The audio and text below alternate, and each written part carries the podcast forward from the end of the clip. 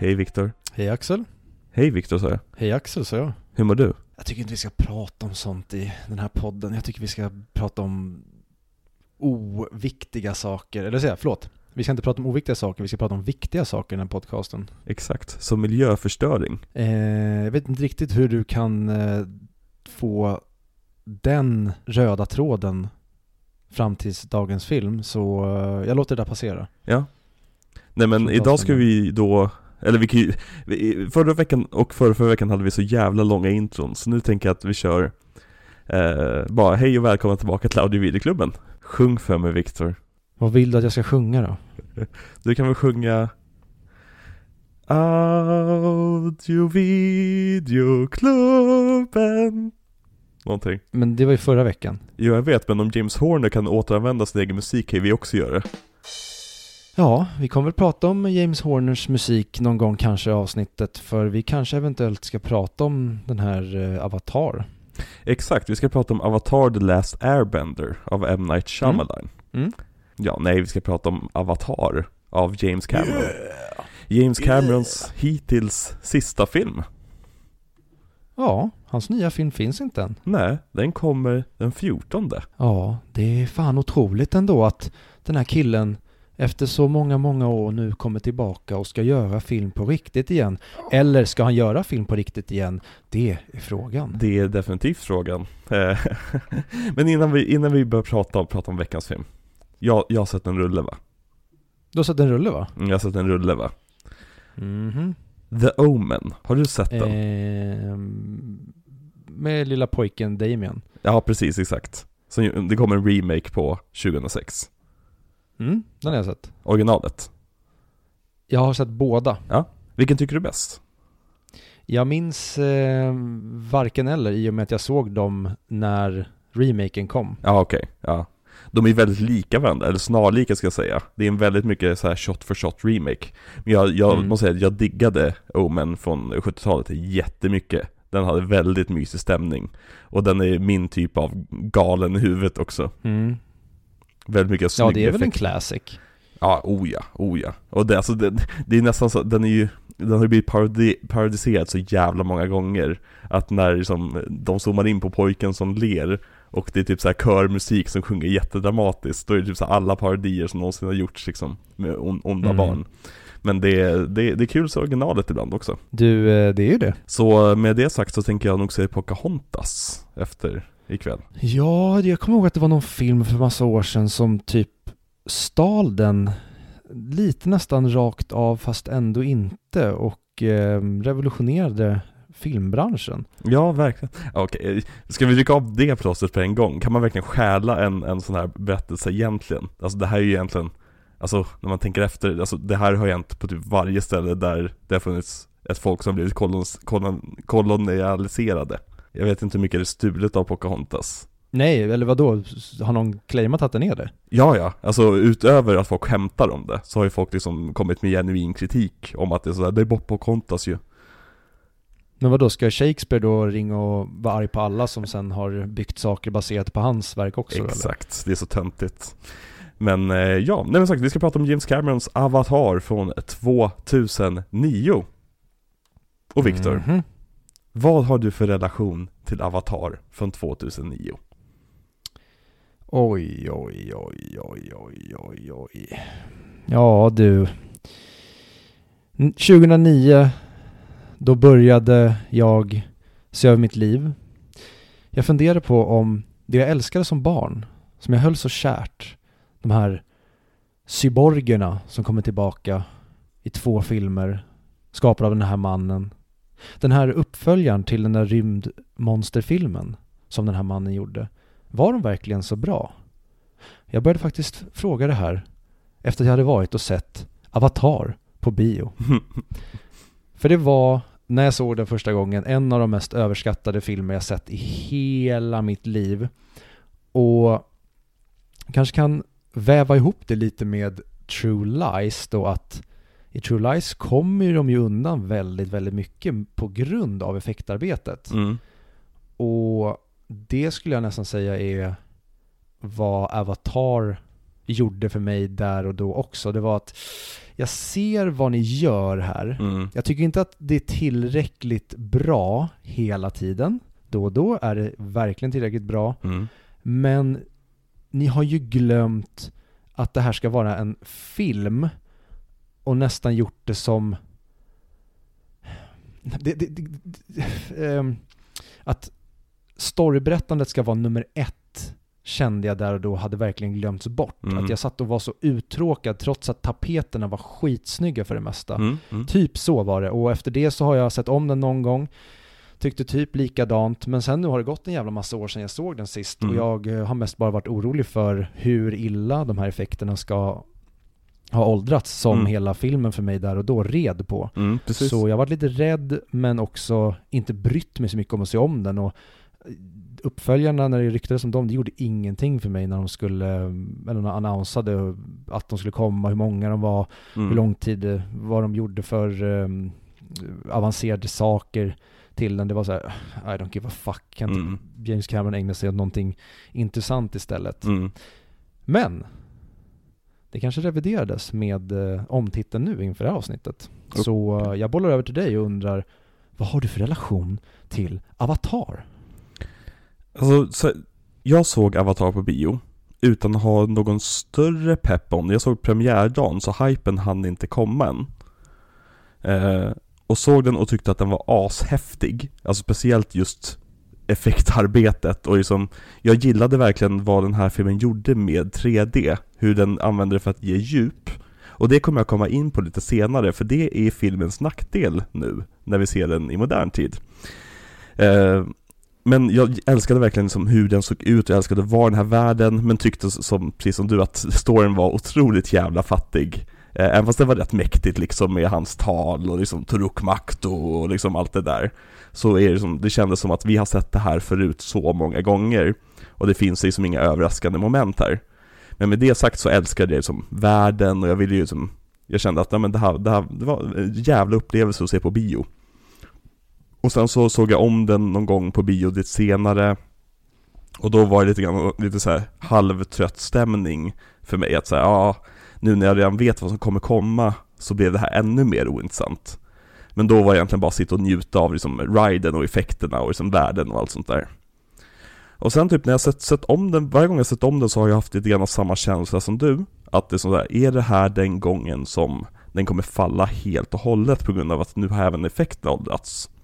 Och jag kan säga det, lite spoiler alert, men effekterna har håldrats rätt rejält. Men vissa effekter åldras också jättebra. Och till slut så har jag alltid känt det som att nej, men den här filmen har landat. Och liksom James Cameron har någon form av grundkontroll över en sån här typ av film. Att det aldrig liksom blir så att det irriterar mig på något sätt. Men sen så har jag alltid känt det som att varje gång det har kommit nya nyheter om att James Cameron ska göra, han ska göra 2 avatarfilmer, han ska göra 3 avatarfilmer, han ska göra 4 avatarfilmer och så vidare. Då har jag känt lite grann, men James, ge oss bara en ordentlig James Cameron-film istället. Men så har jag också glidit tillbaka till, men om James Cameron säger att han vill ge oss 5 avatarfilmer, då behöver vi 5 avatarfilmer tydligen. Så det är lite grann min relation till Avatar. Och sen så har jag liksom följt produktionen väldigt liksom nära. Bara för jag är väldigt nyfiken på vad det här kan vara. Nu när han har fått väldigt mycket ur världen. Det är som han har fått etablera världen på ett sätt. Vad kommer han göra nu med en film där allting redan är på plats? Så det är jag väldigt taggad på att se. Mm. Jag håller med dig om typ allt du sa nu. Exklusive att om James Cameron tycker att vi behöver 5 avatarfilmer så är förmodligen det vi gör. Jag har ju mer känslan av att gubben har blivit knäpp i huvudet och bara snöat in sig på någon OCD-spår och vet inte riktigt hur han ska ta sig ur det här nu och bara har spenderat enormt mycket pengar och han måste visa något resultat, annars kommer han släpas ut i en djungel och skalperas. På tal om det, under min research så tror jag att jag hittade svaret på varför han har snöat in sig på Avatar, men det kommer vi till. Mm-hmm. Men okej, Victor, hur funkar den här filmen den här gången för dig? Lite kortfattat sådär som vanligt. Måste jag verkligen berätta vad jag tyckte om den här filmen? Jag skulle hellre vilja berätta vad jag inte tyckte om filmen.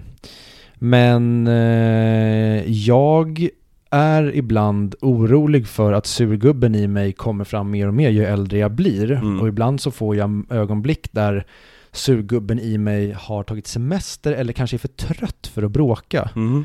Och jag kände nu den här titeln, jag såg extended-varianten. Mm. Och gubben var för trött för att bråka. Jag tyckte det här var en jättemysig film. Vad kul. Men holy fuck vad den här filmen, det behövs. Åh, det är så mycket som är så fel med den, eller som för mig känns som att det här hade varit okej om det var en filmskapares första film.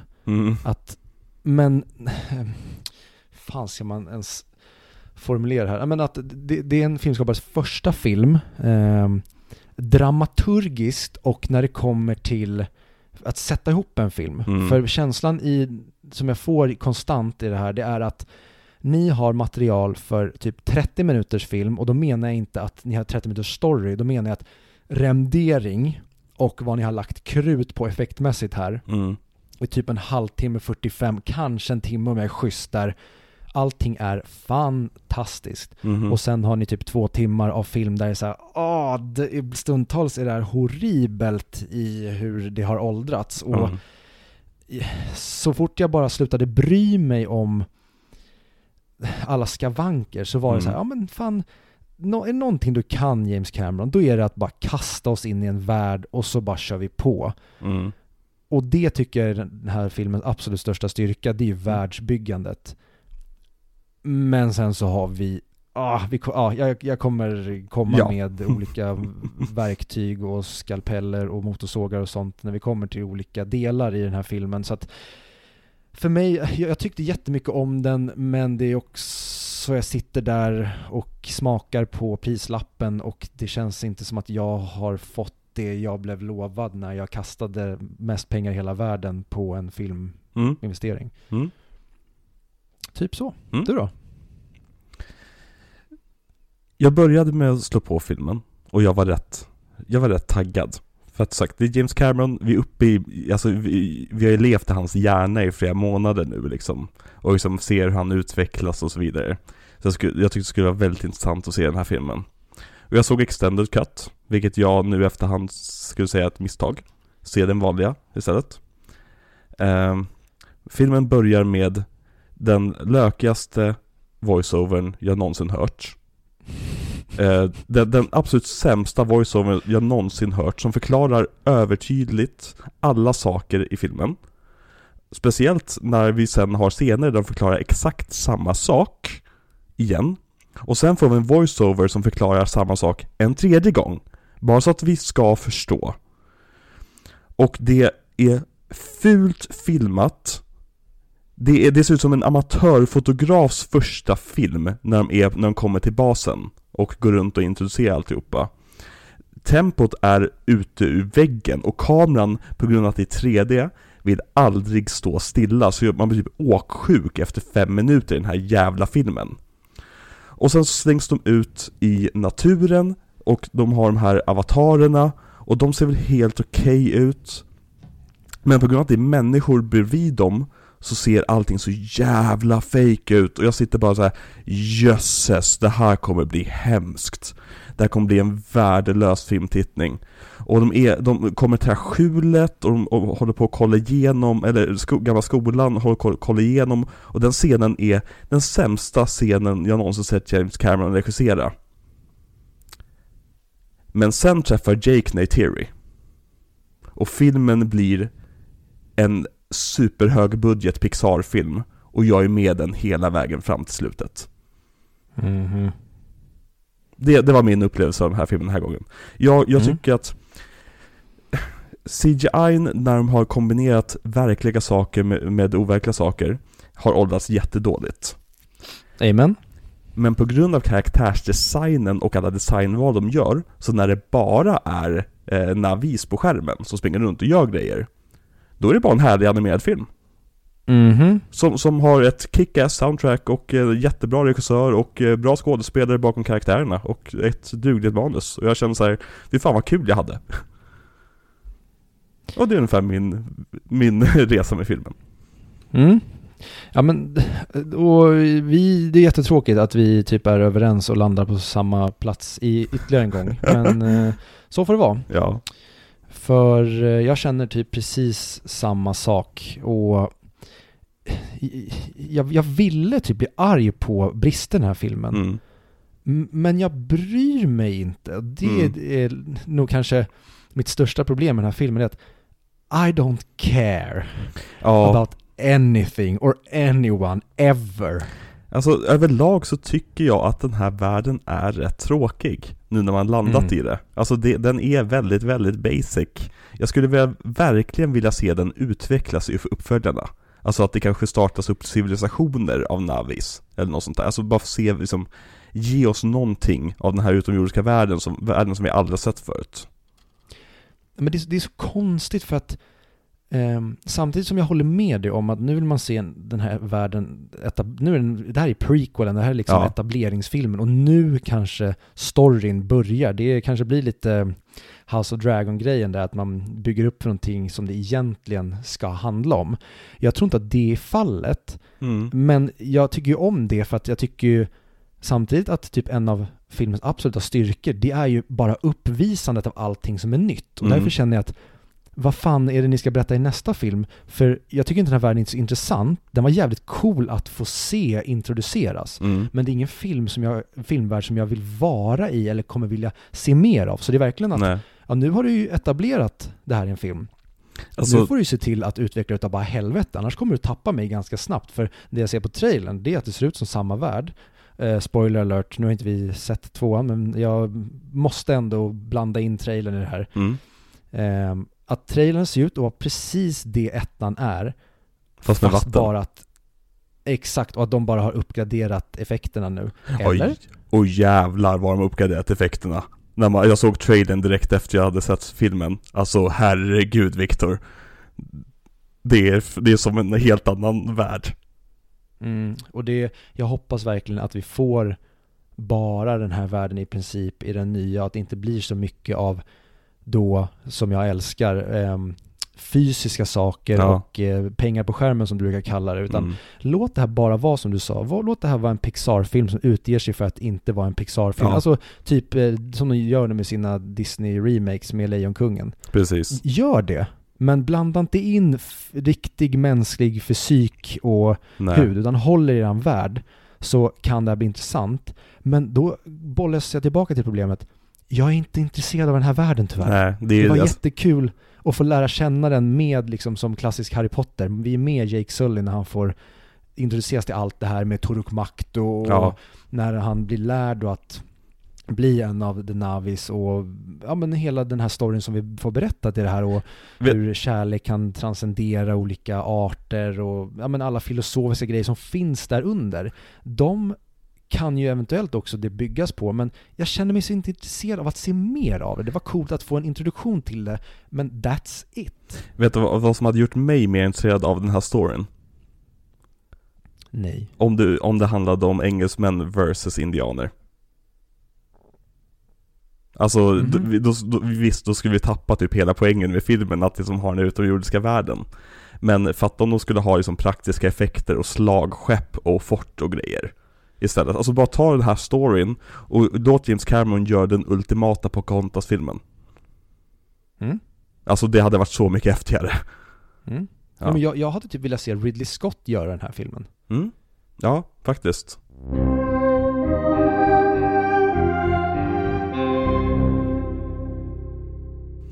Men vad har hänt sen sist då, Victor? Jo, James Cameron gifte sig 1997. Nej, 2000. De träffades 1997. Med en tjej som heter Susie Amis. Hon som spelar Rose barnbarn i Titanic. Jaha. Och hon är ju då vegan och miljörättsaktivist. Jaha. När jag säger det känns det som att lite pusselbitar faller på plats angående den här filmen. Jag tycker du greppar efter halmstrån här. Jag ser det inte. Det är alldeles för liksom far-fetched, men kör. Ja, för att sen James Cameron, när hon gifte sig, så har de öppnat till exempel en skola i Kalifornien som skulle vara den första self-sustaining skolan. Där James Cameron har uppfunnit en ny variant av solceller som har på taket. Och den är helt vegansk, den här skolan. Och han i väldigt många intervjuer pratar väldigt mycket om liksom att liksom, han är väldigt mycket med antikrig och antikapitalism och liksom, han känner att liksom, han kallas själv inte för vegan, han kallas själv för framtidsätare, för det är sån här mat man kommer äta i framtiden. Och han hittade sin Yoko Ono. Jag känner lite grann, och helt plötsligt faller bilderna på plats i varför han bara vill göra Avatar också. För att jag känner så här, han har varit i så många förhållanden som vi har gått in på den här podcasten i detalj.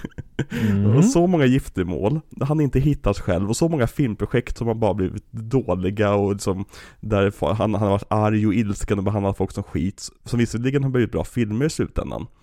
Och sen träffar han den här tjejen som han är trygg med, som han fortfarande är gift med, de är fortfarande gifta. Och så hittar han också sitt superprojekt som han är trygg med, som han fortfarande håller på med. Så slipper han vara ute där på havet och segla. Och jag tycker om den seglande James Cameron. Jo, men det här är lite som vi ser nu, för alla er då som inte vistas ibland innanför Stockholms tullar, eller kanske sker säkert i andra städer också om man närmar sig stadskärnan. Nu har inte vi de enorma städerna som många andra typ amerikanska städer har. Så jag tar Stockholm som exempel. När du går på Södermalm i Stockholm, nu använder jag det bara för att det får bli tyvärr skotttavlan, tänkte jag säga, måltavlan för det här. Men du ser massa män helt utan testosteron som är helt kastrerade av sina kvinnor. Och så undrar de så här: varför mår jag inget bra? Jo, men det är för att du mår inte bra av att vara en jävla sojadrickande lattefarsa på Södermalm som inte vågar gå och handla en potatis utan att fråga din fru om lov, för du är rädd för att bli utskälld ifall hon säger att den inte är rätt ekologiskt framtagen. Okej, Paolo Roberto. Ja, men alltså, nu, jag gör ju såklart en raljerande, men jag hoppas i alla fall tydlig poäng här, att det här är så jag känner när jag ser deras blickar. Eller det är inte så jag känner. Det är det jag tycker mig läsa av i deras blickar. Nästan som att rädda mig någon. Och James Cameron känns som att han är fast i någonting som han kanske tyckte var kul en stund. Men han är helt utan någon slags livsvilja. Nu jag bara bajsar ur med saker, jag är helt fritt. Men som du sa, James Cameron, vi vill ha dig som en galning som är ute och gör sjuka stunts och försöker få ihjäl folk. Du ska inte vara safe hemma i din hangar där dina skådespelare är klädda i fula dräkter med prickar på och inte har en aning om vad de skådespelar mot. Det är inte vad du ska ägna din talang och ditt, liksom, hela ditt geni till. Alltså, men okej, gör det här då. Men kom inte och gnäll sen. Det första varningstecknet som jag såg när jag läste på om den här filmen, det var att alla hade bra saker att säga om James Cameron. Aj. Det är inget bra tecken för en James Cameron-film. Nej. Man vill ju att, alltså, ja, som vi pratade om förra veckan med Titanic och ja, alla andra tidigare veckor, så han gillar ju att misshandla sin cast. Men när på den här inspelningen så gick allting superbra. Han sparkade inte en enda fotograf. Otroligt. Ja, verkligen. Det är, alltså, ja. Men om vi ska snurra tillbaka bandet lite grann på vad han har gjort sen sist. Han var ju väldigt nära att göra Spider-Man. Och hans vision av Spider-Man var ju att det skulle vara som en tonårsmetafor om puberteten.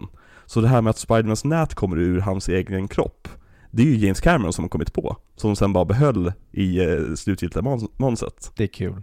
Det är väldigt kul, för det har ju blivit en naturlig grej av Spider-Man comicsen också. Men han skapade också tv-serien Dark Angel med Jessica Alba. Minns du den? Ja, jag minns framförallt tv-spelet som jag köpte. Som var... Ja, men lite classic, du third person spel där du går igenom banor och ja, men lite som Enter the Matrix vill jag minnas att det var. Gud, vilken besvikelse Enter the Matrix var. Tycker du? Ja, jag minns att vi spelade, jag blev så besviken på det. Ja, jag älskar det. Framförallt att det bara var, du får gå runt på olika banor och ha Matrix-krafterna. Det var så jävla nice, tyckte jag. Men ja, Dark Angel-spelet. Mm. Och det är typ min enda relation till det. Jag har sett lite Dark Angel, men det var då, typ i början när spelet kom.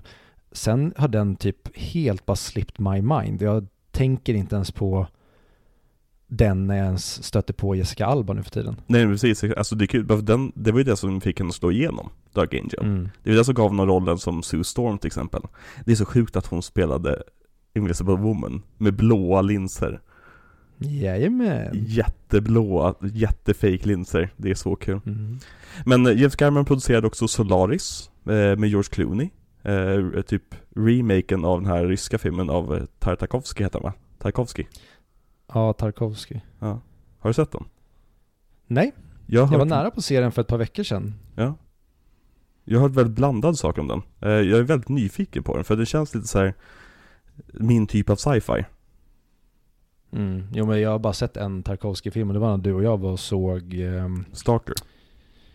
Exakt, och det är en av de bästa bioupplevelserna jag haft i mitt liv, och en av de filmerna som har lämnat störst avtryck på mig, så jag är väldigt taggad på att se mer av honom. Men nu när jag vet vad Tarkovsky är, eller vad jag i alla fall tror att han är, så vill jag ju ha de filmerna i ett speciellt mode. Och det är ju många saker som måste klaffa för mig, och därför så blir det nästan som pärlor som jag sparar till en speciell stund. Exakt, exakt. Nej, verkligen, man håller på dem till en, för man vet att man kommer få en jävla ride.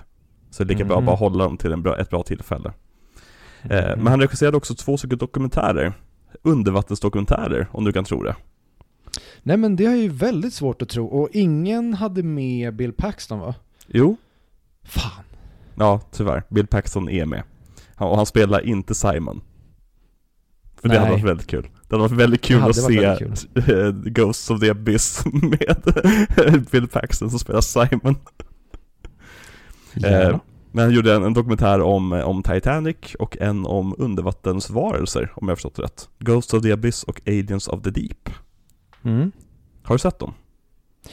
Inte en sekund av dem tyvärr, och jag är... Nu slipper vi ju det hyfsat ändå i den här. Vi slipper, eller, det är nästan som att James Cameron har hela den här filmen. Det enda problemet de hade, det var att han tänkte att ja, men nu ska vi ändå ner i vattnet. Och så sa de andra, nej James, den här filmen kan vi faktiskt hålla oss på land. Du får ingen jävla vattentank. Ja, men då vill jag göra resten av alla filmer i den här filmserien. Då ska de bara handla om vattnet. Okej, James, vi tar det när den här filmen är klar. Vi och så spelar in så det länge. Typ när de sa det. Mm. Men vi har ju inte i alla fall förra veckans... sjukdom i form av att han vill visa upp sina jävla submarines på skärmen helt utan någon legitim anledning till det. Men vi har ju James Camerons uppfinningsrikedom och coola, ja, men som Stephen Langs robot i den här. Problemet är ju bara att de har ju dels en riktig animatronic, men problemet är ju att den också är integrerad med CGI, och då faller hela skärmen. Det är lite som hangarscenen i Captain America. Är typ alla hangarscener i den här filmen. Utöver de här dokumentärerna så ville han ju också spela in en dokumentär på ISS, alltså International Space Station. Och han frågade då Ryssland om han fick åka upp till deras del, och de sa ja, men USA sa nej. Så han tog ett möte med någon så här chef på NASA och försökte förklara det, så sa men jag vill göra den här filmen där uppe där. Och de sa ju som att nej, men vi kan inte låta dig komma upp dit liksom. Men det du kan få göra är att du kan få följa med upp på en rymdfärja och liksom komma utanför jordens atmosfär i alla fall. Och då tänkte James Cameron efter lite grann, och sa han till slut att nej, jag vill nog inte det. För att om jag ska upp till rymden ska det vara på mina villkor. Ja, det är svårt att tro att han skulle säga. Den rymdfärjan var The Columbia, som brann upp på vägen tillbaka in i atmosfären.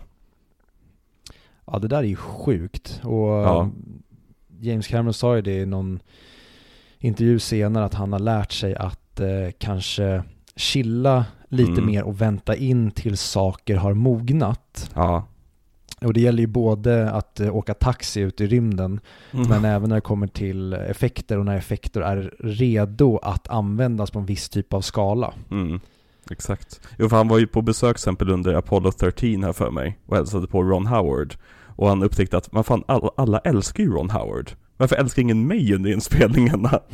Och då är det som så här, jag kanske ska tona ner mig lite grann då. Och sen gjorde han Titanic. Och det kanske var det sämsta som hade hänt honom. Ja, för vi tycker om en väldigt aggressiv och arg James Cameron. Jag tycker inte om upptäcktsresande och uppfinnar James Cameron. Alltså, eller jo, jag är också, men jag tycker mer om när han var olycklig. Ja, 100%. Men han är ju verkligen typ vår generations... Okej, det här låter överdrivet, men jag menar inte rakt parallell. Vår generations Leonardo da Vinci. I det att han gör fan i mig allt. Och han sitter aldrig stilla och han jobbar hela tiden. Mm. Alltså bara för den här filmen uppfann han typ så här 5-6 olika nya tekniker och liksom, alltså, ja, han var ju den andra personen i världshistorien som åkte ner till Marianergraven och alltså han lever ett väldigt, väldigt häftigt liv.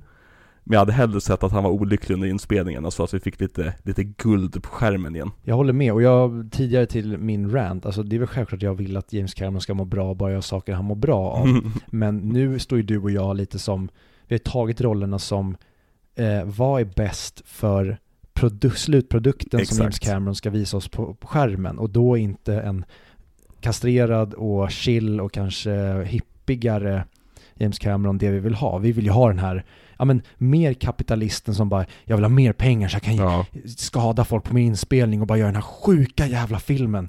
Nu känns det som att det är så jävla kallt där ute. Kan vi inte bara värma upp en hangar så alla på sig wetsuits? Mm. Nej, men James Cameron, han måste sluta röka gräs, tror jag. Ja, men jag tror nog fan det.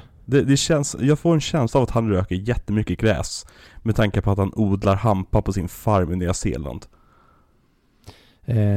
Jag säger inte emot, och man kan ju hävda utan att gå allt för långt från vad vi faktiskt ser på skärmen. Mm. Man kan ju hävda att det här är en algori för att på något sätt hitta ett psykedeliskt uppvaknande. Oh ja, definitivt. Men, och det tycker jag är lite synd att filmen inte går djupare in i. Men det hoppas jag verkligen. Jag har lite teori om att tvåan kanske går djupare in på det. Men det vill inte jag spoila.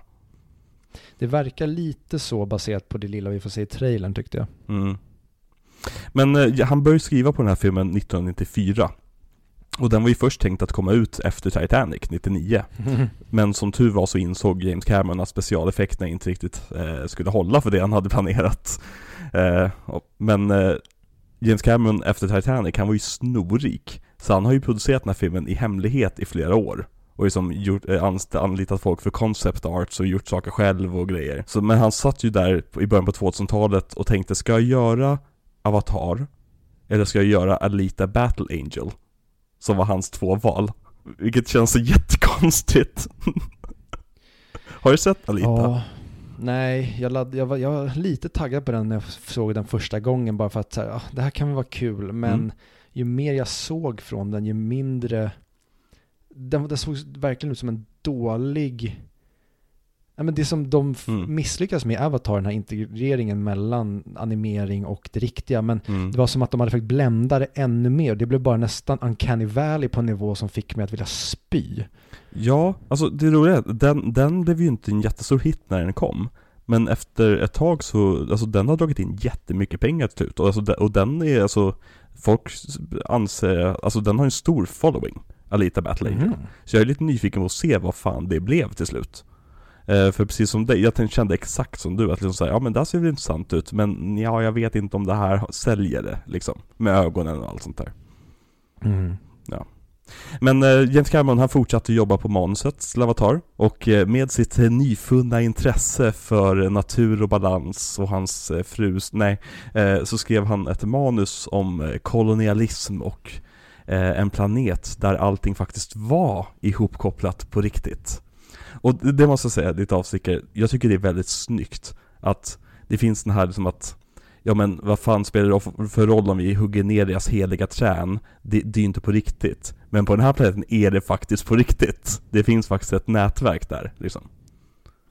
Jo, men och det skulle ju man kunna hävda att vi är precis exakt det som vi ser i den här filmen är ju precis det som jorden är idag också. Det är ju bara att vi har tappat kontakten med var vi kommer ifrån, och det är många som ja, men är djupt nere i liksom psykedeliska världen. De säger det att går du ner i den riktningen, ja men då känner du det som vi får se i Avatar här. Men James Cameron, när han kände att ja, men nu verkar tekniken vara redo och nu verkar mitt manus vara redo här, vilket inte var, så kontaktade han Fox och de sa ja, det här känns väldigt osäkert hörru. Vi kan göra lite mer utveckling på det, får vi se. Vi kan finansiera utvecklingen men vi får se om vi godkänner helt och hållet. Men James Cameron ville ju då att det skulle filmas i 3D, men han tyckte inte att det fanns några bra 3D-kameror. Så vad gör gubben? Han uppför en ny typ av 3D-kamera när man spelar in med två stycken high-definition-kameror samtidigt bredvid varandra för att skapa ett djup. Men 2006, så efter att James Cameron hade samarbetat med Fox en väldigt lång stund på att utveckla den här filmen, så meddelade de att nej men vi är nog inte intresserade av att göra den här filmen med dig. Så James Cameron sa, ja men fine, då går jag då. Så gick han till Disney som kände att det här är ju right up our alley. Och vi kan göra parker och vi kan göra merchandise och vi kan göra det här och här och här. Och sen hörde Fox av sig och sa om de är intresserade då är vi intresserade. Och la fram sin rättighet på så här first right som de hade med honom. Och påbörjade då produktionen. Med undantaget att vi kommer fronta halva budgeten. Resten får andra produktionsbolag ta. Så det är så här, Fox trodde inte på den här filmen för 5 fucking öre. Vilket också är helt förståeligt egentligen. Mm-hmm. Men budgeten landar ju då officiellt sett på mellan 280 till 310 miljoner. Plus marknadsföringskostnader. Ryktet säger att det snarare handlar om typ 500 miljoner. Men det är svårt att verifiera. Fox är väldigt hårda på att nej, det är exakt den här summan liksom, som de har angett liksom. Mm.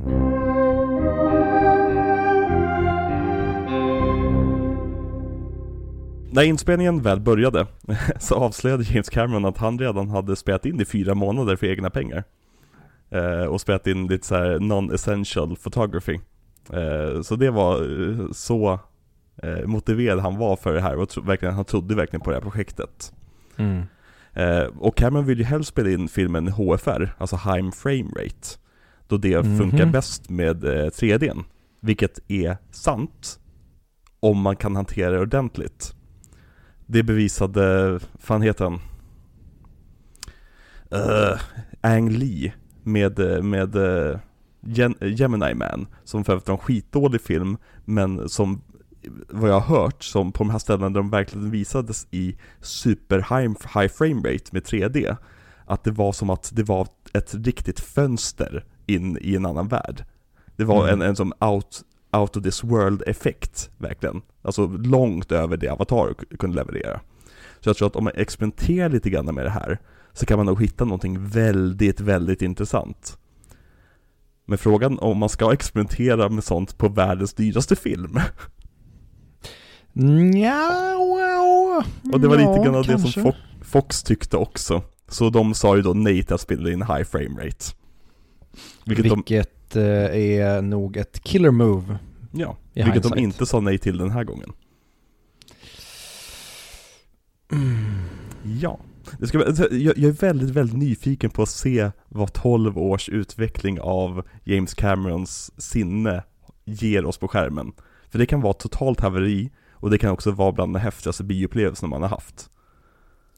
Ja, alltså jag vet egentligen inte varför jag sitter här och är så ointresserad, orolig kanske jag är, men framförallt att hur kan jag tvivla på den här karln? Han har ju levererat nu i fucking 30 år, men ändå så känner jag, bara baserat på hans senaste film och trailern till hans nya, att nej, det här kommer nog inte bli så bra. Men Avatar tyckte de allra flesta var väldigt bra och det blev den mest inkomstbringande filmen nästan ever sett till sin budget väl?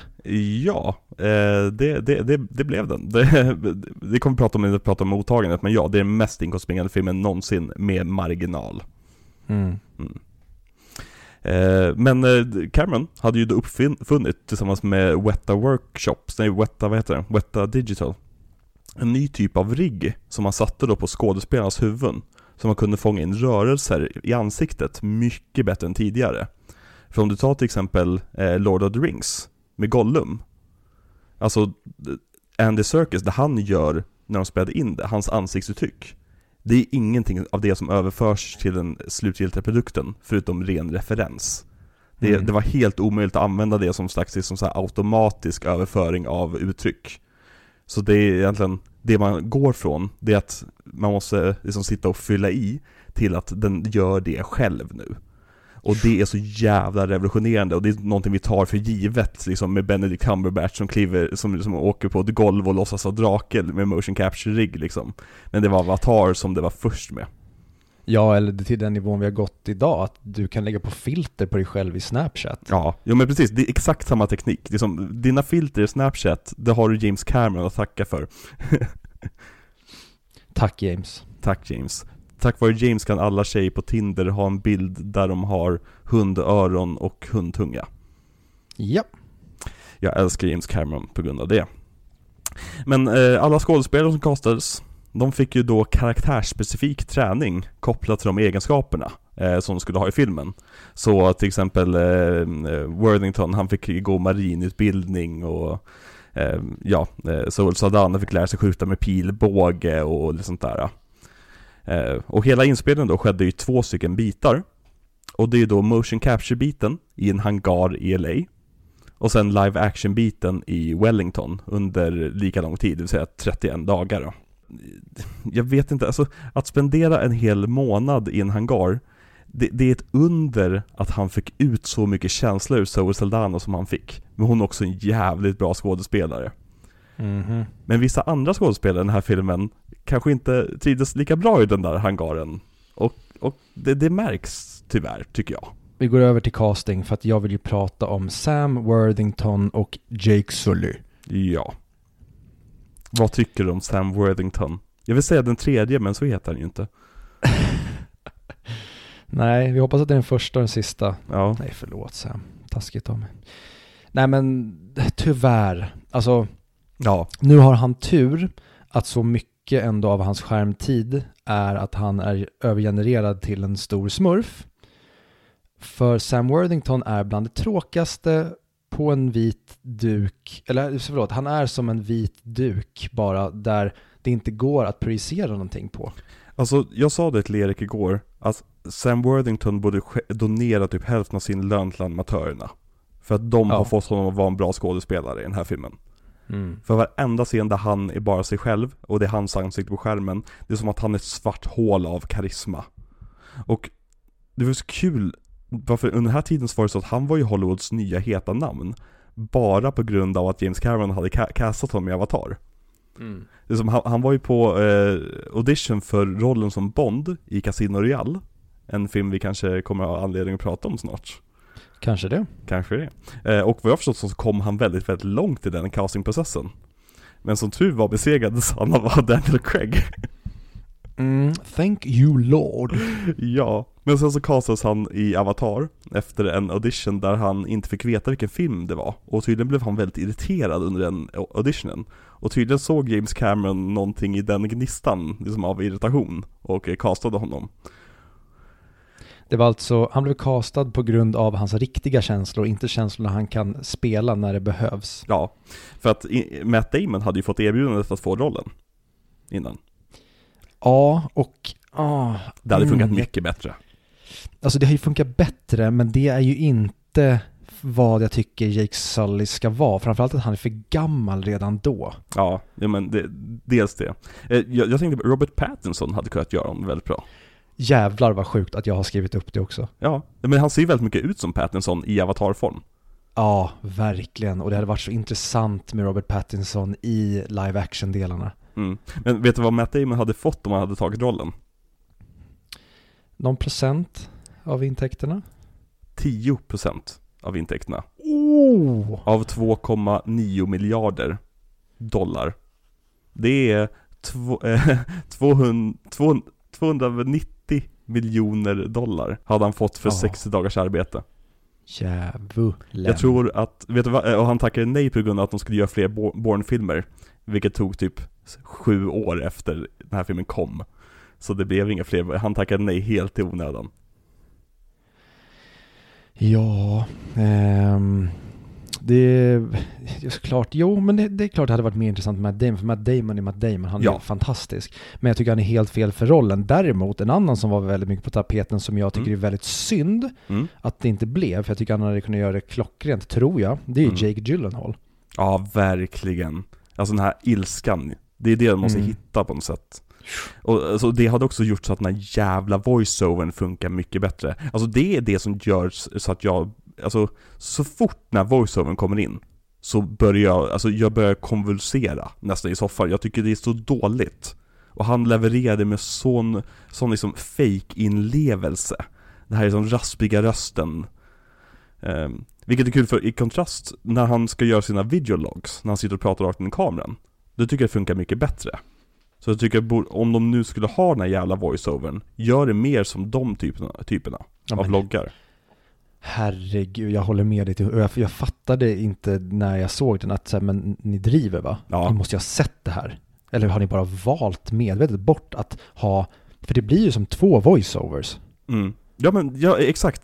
Och det blir som 3 expositionspunkter i och med att alla är vetenskapsmän också pladdrar exposition hela tiden.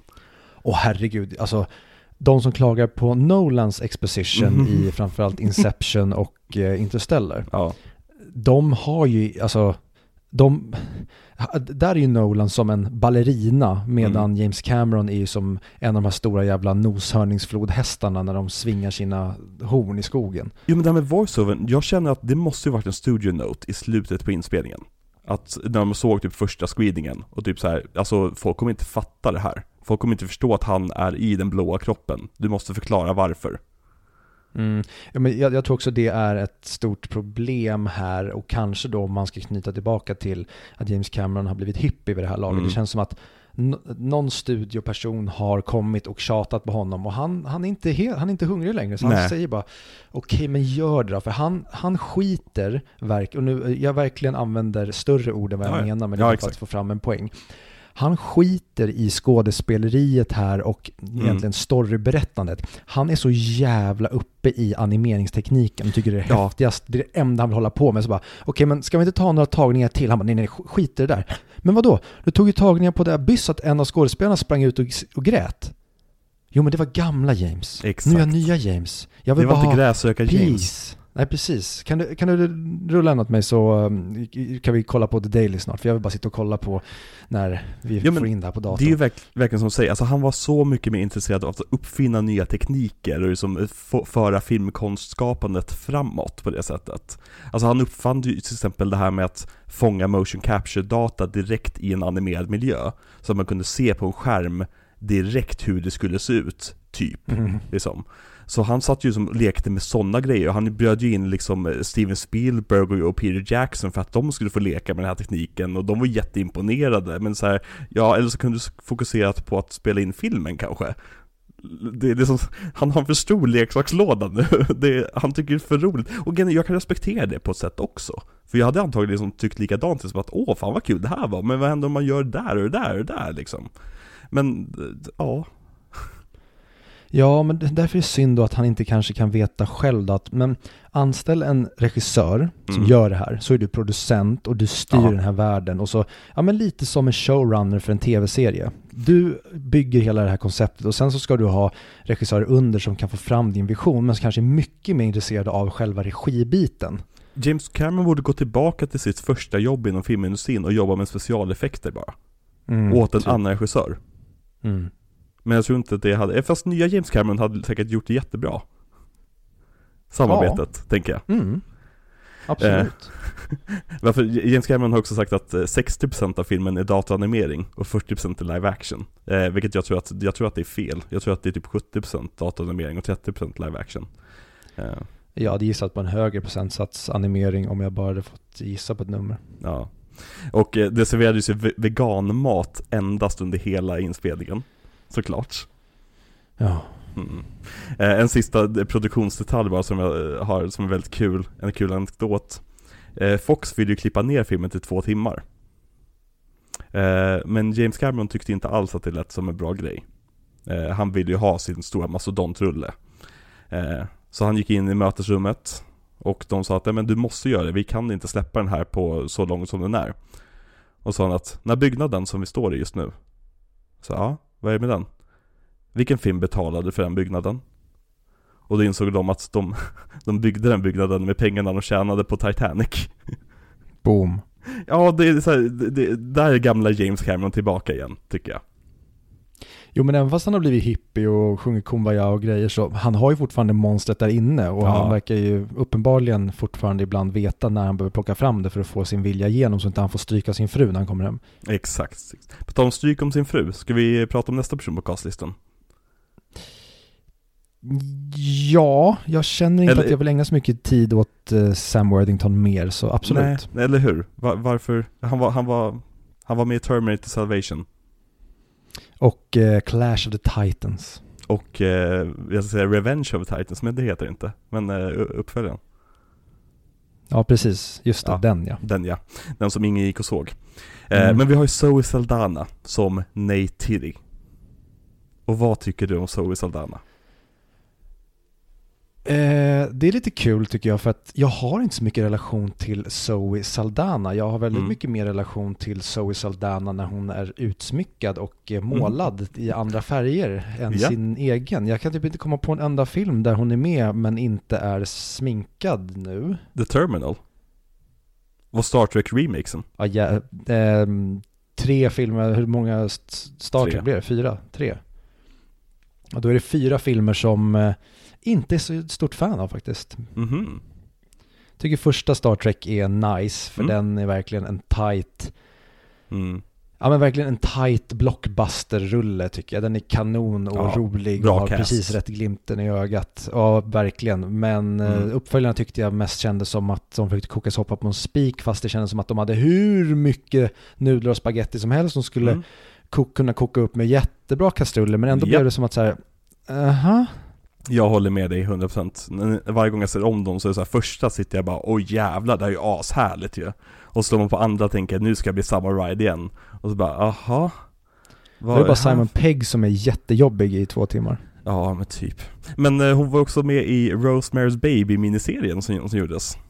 Jaha. Och spelade Rosemary. Jasså? Mm. Den blev allmänt kom den supersågad. Typ 2016. Okej. Ja. Men vad tycker du om Zoe Saldana i den här filmen? Hon är jättebra.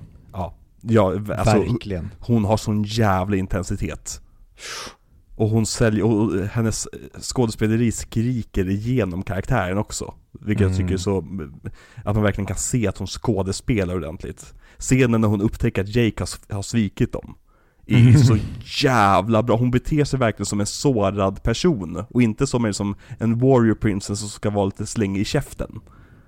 Ja, men det är nästan som att där blir hon ett djur. Ja.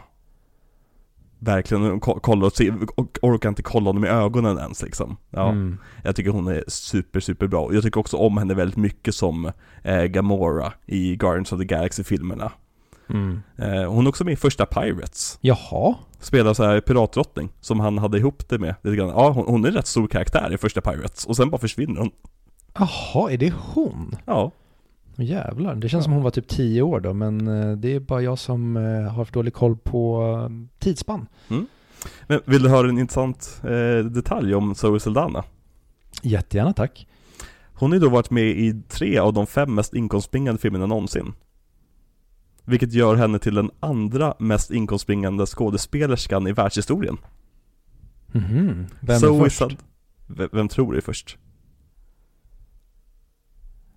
Gissa. Vet inte. ScarJo, såklart. Ja, just det. Ja.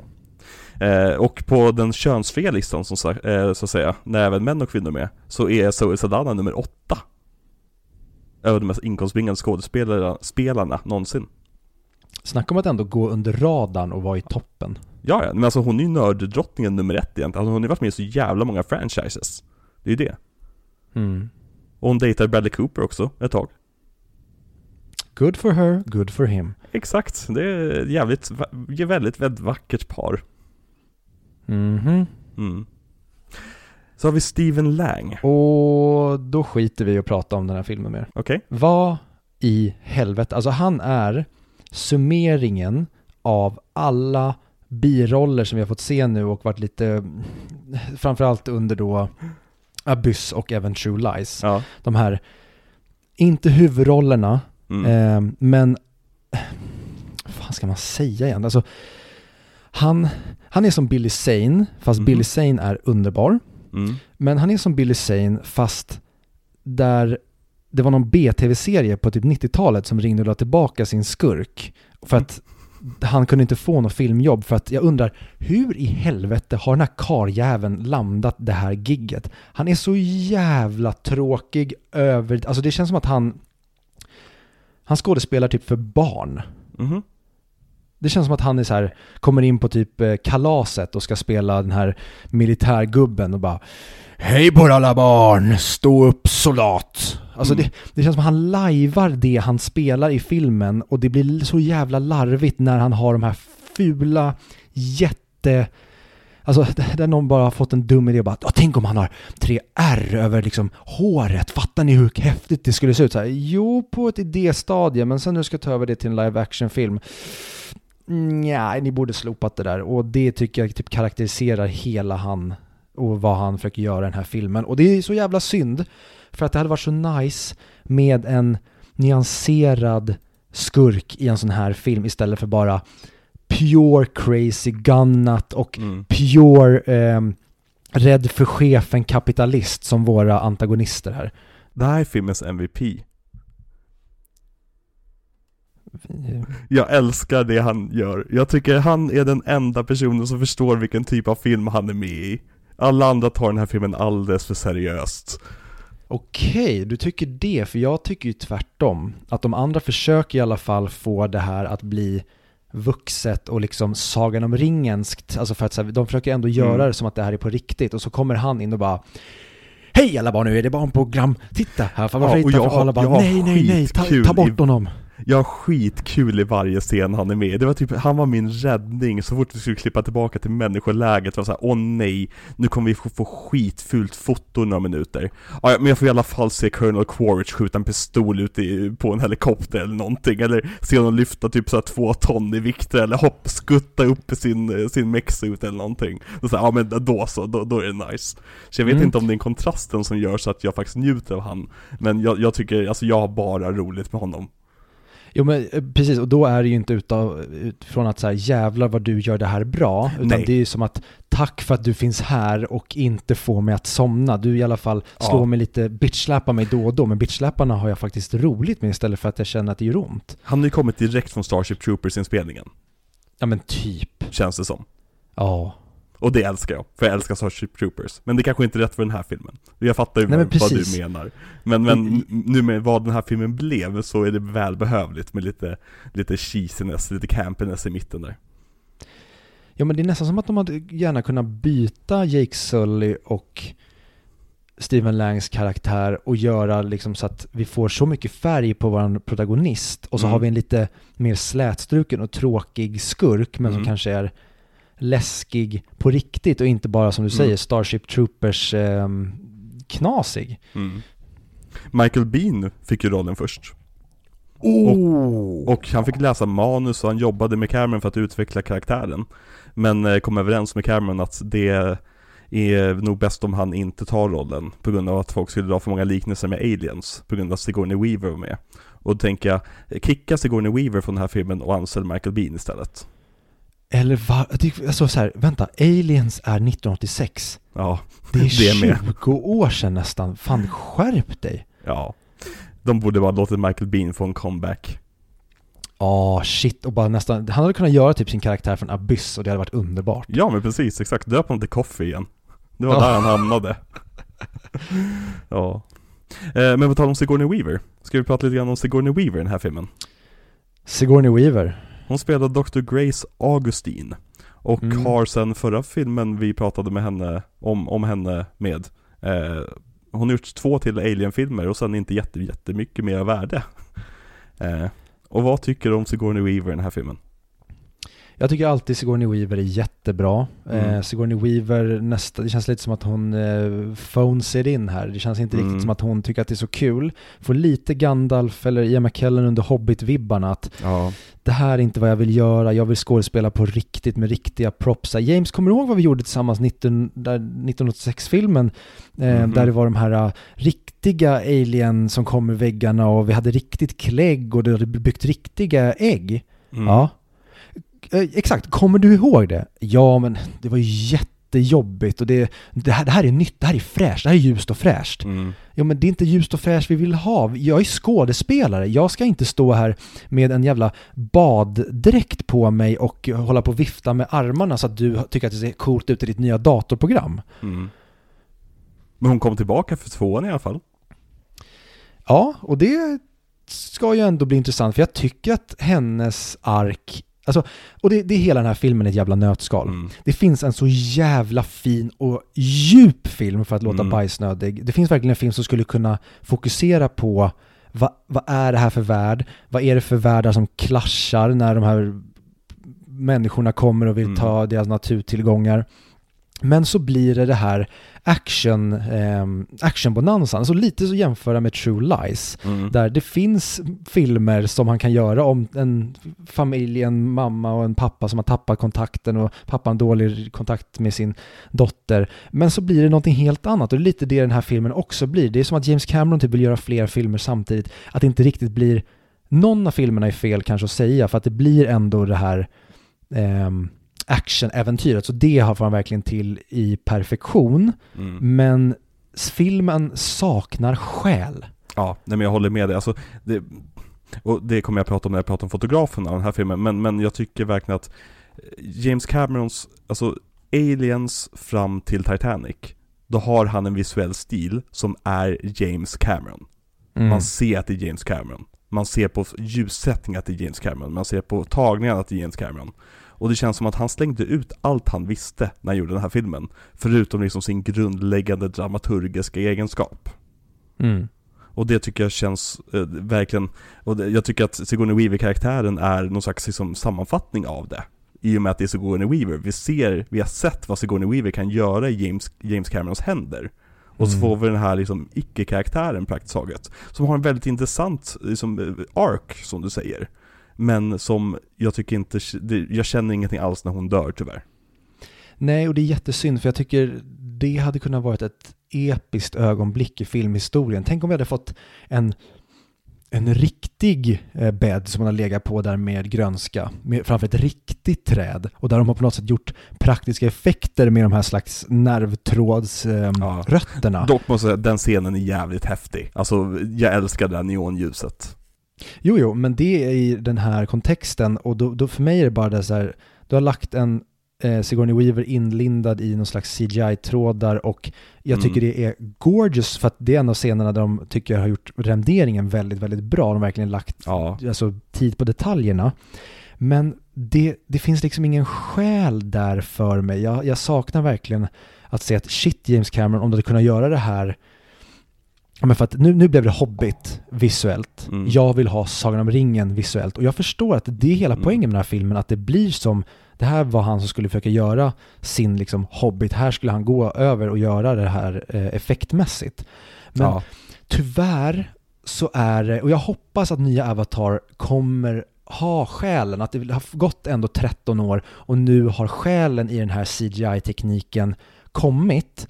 Jag tycker inte att de CGI-filmerna som görs idag tyder på det. Men James Cameron gör ju inte film på det sättet. Utan han kommer bring a whole nother level of CGI to the table nu. Hoppas jag. För att det är det som jag tycker synd med den här filmen. Den kom typ 10 år för tidigt känner jag. Det hade varit nice med en redemption med den här stilen. Kanske, men nu är CGI typ... förstört så att vi ser Spy Kids CGI. Men hade James Cameron gjort en... Hela filmen Avatar är... så detaljrik som de bästa delarna av Avatar är, då hade det här kunnat bli det snyggaste som någonsin har gjorts. Ja, vilket många tyckte det var också när den kom. Alltså, den har ju åldrats väldigt dåligt, men när den kom så den var ju otroligt jävla snygg för det mesta. Liksom. Och tyvärr, alltså, de bra delarna är mind-blowingly snygg. Alltså framförallt när han får till ljussättningen på... Och vatten. Ja, men jag tycker framförallt på torr, alltså deras hud när den är torr och typ det lyser eld på, när det kommer ljus från eld, då bara såhär, när de verkligen får till den här matta ytan, det känns som att jag kan dra mitt finger på hans hud. Precis, och de lyckas med det här subsurface scattering, att vår hud absorberar ljus, så när vi får ljus på oss, då liksom lyser vår hud upp lite grann. Det är som om du har en lampa som lyser bakom ditt öra, då blir ju örat rött och gult. Och det gör de jättesnyggt med Navis. Och det känns verkligen inte som att det är målade karaktärer, utan det känns som att de har blå hud, vilket är jättesvårt att få till. Ja, och det tyvärr, de gör det på för stor skala här, för att de, som jag sa, jag tycker detaljrikedomen finns i en halvtimme till en timme, då är det fantastiskt. Men stundtals är det för mig Attack of the Clones. Ja, scenen när han blir jagad av det där monstret i början av filmen, när han kommer bort från dem, ser jättedålig ut. Och framförallt de här scenerna, typ ta när fångarna i slutet går på led, och du har integrerat robotarna och det här fältet utanför. Ja, alltså integrationsarbetet suger. Alltså, jag har en teori om det, vi kan ta det nu.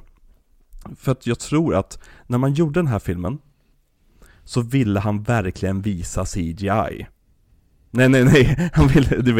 Han ville verkligen visa 3D. Hur ballt det är med djupet i 3D. Och ett enkelt sätt att få enkelt djup, det är att göra så att det blir tydliga lager av saker. Och när du gör det och har en ball 3D-effekt på och visar upp det i IMAX, och för en publik som aldrig sett det förr, då ser det ashäftigt ut, för du får helt plötsligt djup du aldrig har skådat på en bioskärm. Men sätt det på en TV 13 år senare med liksom dagens CGI-effekter som referens, och det ser ut som att du har slarvat i varenda scen där det ska vara en människa framför greenscreen.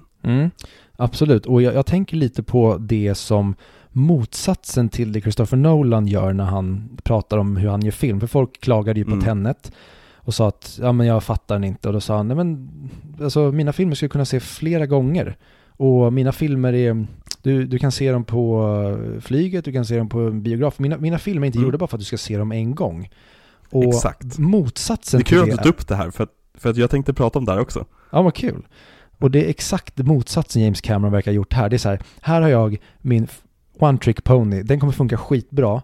Men sen när ni har gått hem, funderat på vad det var och går tillbaka och tittar på det här sen när, ja, men, så att det är jag lurade upp dig i min frittfall. Och sen när du går hem och så kollar du på frittfall när Gröna Lund har stängt och ser att fan, jag blev ganska lurad. Det är inte så jäkla spektakulärt det där trots allt. Och nu ser den ju bara ut som ett läskigt torn som kan rasa när som helst. Nej, vad fan, jag blev lurad av dig bara för att du lyckades liksom knäppa med fingrarna och få mig att titta åt ett visst håll. Ja, men det är som att filmskapare glömmer bort att din film kommer ses flest gånger på en liten tv antagligen. Gör den så att den kommer funka i alla miljöer. Och det är samma sak med filmskapare som förlitar sig på twister i stories också. Så jävla mycket. Så det funkar en gång. Och sen som nästa gång vi ser den kommer det vara snarare mot filmen. Så håll twisterna liksom lågt. Liksom. Nu hoppar jag någon helt annanstans, men det som jag älskar så jävla mycket med Gone Girl, det är just att den blir någonting helt annat. Alltså, du ser den med första gången med en viss typ av ögon, blir twistad på twist på twist, men sen när du ser om den så är det den vetskapen som är bland det bästa med filmen. De har gjort twisten till någonting positivt snarare än någonting som lurar dig. Det är som sjätte sinnet också. Det blir bara en bättre film av att veta twisten. Men nästa skådespelare på castlistan, det är då Jeanette Goldstein som Vasquez. Ja, just det. Nej, förlåt. Michelle Rodriguez som Trudy. Nej, Michelle Rodriguez som hon, nu vet jag inte ens vad hon heter i Fast and Furious. Letty. Ofta jag tog det. Jag har sett typ 3 Fast and Furious-filmer. Anywho. Vad tycker du om Michelle Rodriguez överlag? Och vad tycker du om Michelle Rodriguez i den här filmen? Hon och Stephen Lang spelar samma sport. Skillnaden är att Stephen Lang får mig inte att känna att fy fan vad du alltid är osympatisk och bara, alltså, bara så här, jag vet inte vad jag ska säga, för Michelle Rodriguez för mig är bara som att hon, det känns aldrig som att hon vill vara där. Och då är det så här, jo men okej, då är hon väl duktig skådis på att få fram det. Jo men inte varje gång, på samma sätt hela tiden, någon gång. Hon spelar alltid samma roll. Ja, så någon gång kan du väl vara en härlig person som kanske är lite glad och inte känns som att du är en Mexican cartel daughter som har världens största kuk. För det är typ så det känns som att hon tror att hon är. Det är kul för hon gjorde väl en film där hon spelade en transman. Där hon hamnade jättemycket i blåsväder. Jag måste kolla upp där. Riktigt bra casting för övrigt. Exakt, The Assignment. Som från början hette The Reassignment. Fattar du? Nej. Där, Sigourney Weaver spelar skurken. Jaha. Mm. Ja, den var ju väldigt mycket i blåsväder i alla fall. Hur som helst. Jag vet inte vad det där för stickspår. Men men jag håller med dig. Alltså, jag tycker Michelle Rodriguez, hon försöker ha lika kul som Stephen Lang har, men jag tycker hon misslyckas. Och jag är så trött på hennes stick. När hon dök upp i Lost och liksom Fast and Furious och Girlfight, tyckte att hon var jättehärlig. Men sen har hon bara gjort samma sak sen dess. Ja, och det kanske inte är hennes fel, men hon kanske borde lära sig att någon gång, eller så kanske det är bara så att hon vill göra annat, men hon får inte jobba som någonting annat än Letty. Nej, och det är väldigt, väldigt synd om henne, för att hon har ju spelat Letty typ 100 gånger nu också. Ja. Hon är med i de flesta Fast and Furious-filmerna. Dog inte hon i någon av dem? Sjukt, jag skulle säga exakt samma sak. Dog inte hon och sen typ överlevde? Ja, men vänta. Hon är med i Fast and Furious. Och sen är hon med i Fast 5.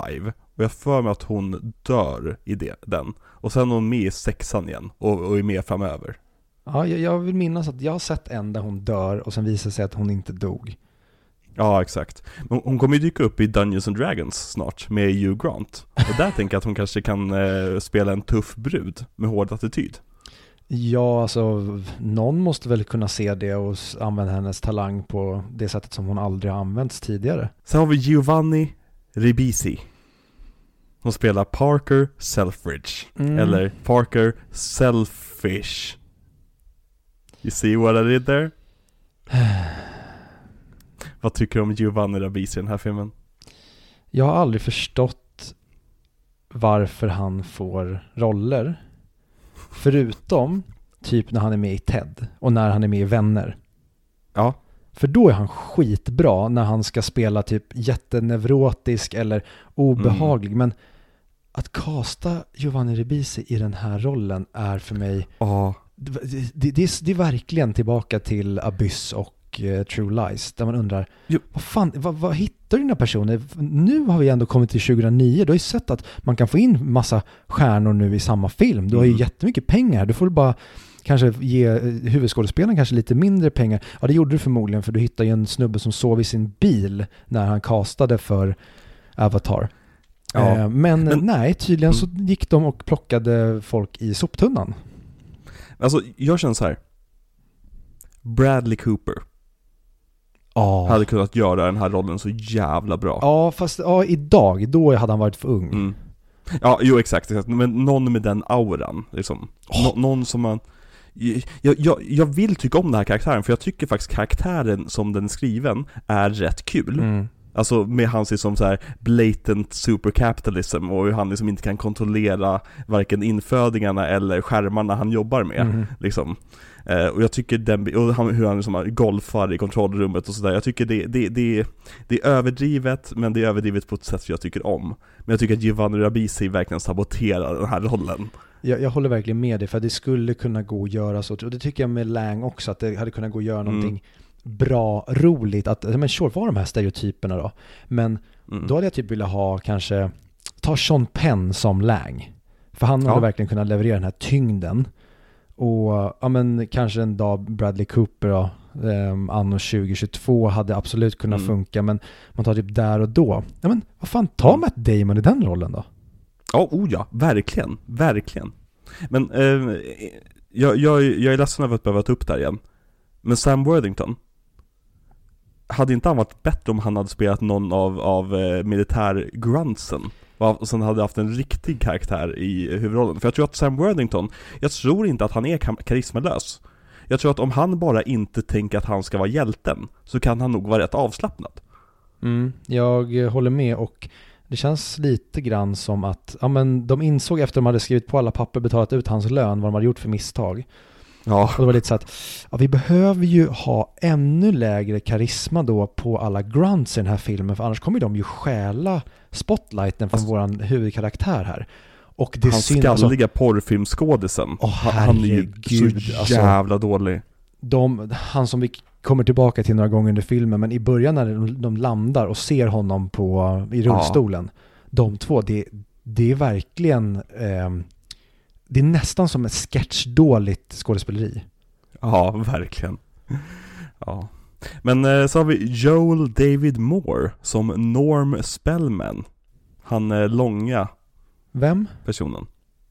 Ja, och här, spoiler alert, men här har vi min LVP. För jag tycker han var så jävla dålig i den här filmen. Oh. Alltså, i Dodgeball, där man såg honom första gången, var han jätterolig. För att han spelade upp den här neurotiska biten. Men här ska han vara någon slags som så här, halvantagonist till Jake. Som ska typ vara aggressiv mot honom. Och han landar inte alls i det. Och sina exposition-scener. Han är så dålig på att spotta all den här texten. Ja, och det tycker jag generellt. Alltså när dialog levereras i den här filmen. Mm. Det kan jag förstå när... man kan inte blama skådespelaren så mycket när de bara står i en hangar och pratar med varandra och säger så här, men den där gröna skärmen som är här bakom här. Den kommer sen vara ett labb. Så här, ja, jo, mm. Men det enda jag ser här nu är en annan person. Och jag kan inte riktigt leva mig in i det här då. Du behöver ju verkligen en A-list-skådis som ska kunna leverera det här. När de inte har någonting att förhålla sig till. Alltså det är som att de gör den här filmen som en casting-tape. Ja, men nästan. Det märks så tydligt återigen, vi har sagt det här tidigare i avsnittet, men att James Cameron inte bryr sig om den här biten riktigt. Alltså för honom är det här en transportsäcka för att komma till det intressanta. Mm. Men vi har två till skådespelare jag jättegärna vill prata om innan vi lämnar castlistan. Okej då. Och den första är Dilip Rao som spelade Max Patel. Som han Indien. Var med i alla stora filmer sen. Ja, det är det. Han har den märkligaste karriären någonsin. För att han startade sin karriär med Sam Raimis Drag Me to Hell. Och sen var han med i Avatar samma år. Och sen var han med Inception året därpå. Och sen har han knappt gjort någonting annat. Han har gjort typ 4 filmer till och alla i låg budget. Hur mår den mannen? Upp som en sol och ner som en pannkaka. För jag minns ju också när man såg honom. Jag tyckte han poppade i Inception till exempel. Ja. Alltså inte för att han var särskilt superbra liksom. Men jag tyckte att så här, karisma. Liksom, jag tycker om att kolla på dig. Perfekt liksom. Jag tycker han är kanon i Inception. Inte för att han är kanon utan för att Nolan använder honom helt rätt. Mm. Ja, och det är lite synd. Men han kommer ju tillbaka i uppföljande nu. Så han kanske får tillbaka sin karriär med hjälp av Avatar. Ja, han har bara suttit och chillat med sin paycheck i 13 år och sagt, ja, men är det dags? Det är väl kanske det. 2 stycken som miljardfilmer liksom. Mm. Eller Inception drog kanske inte in 1 miljard. Men ja, ni fattar vad jag menar. Väldigt, väldigt stora paychecks för honom.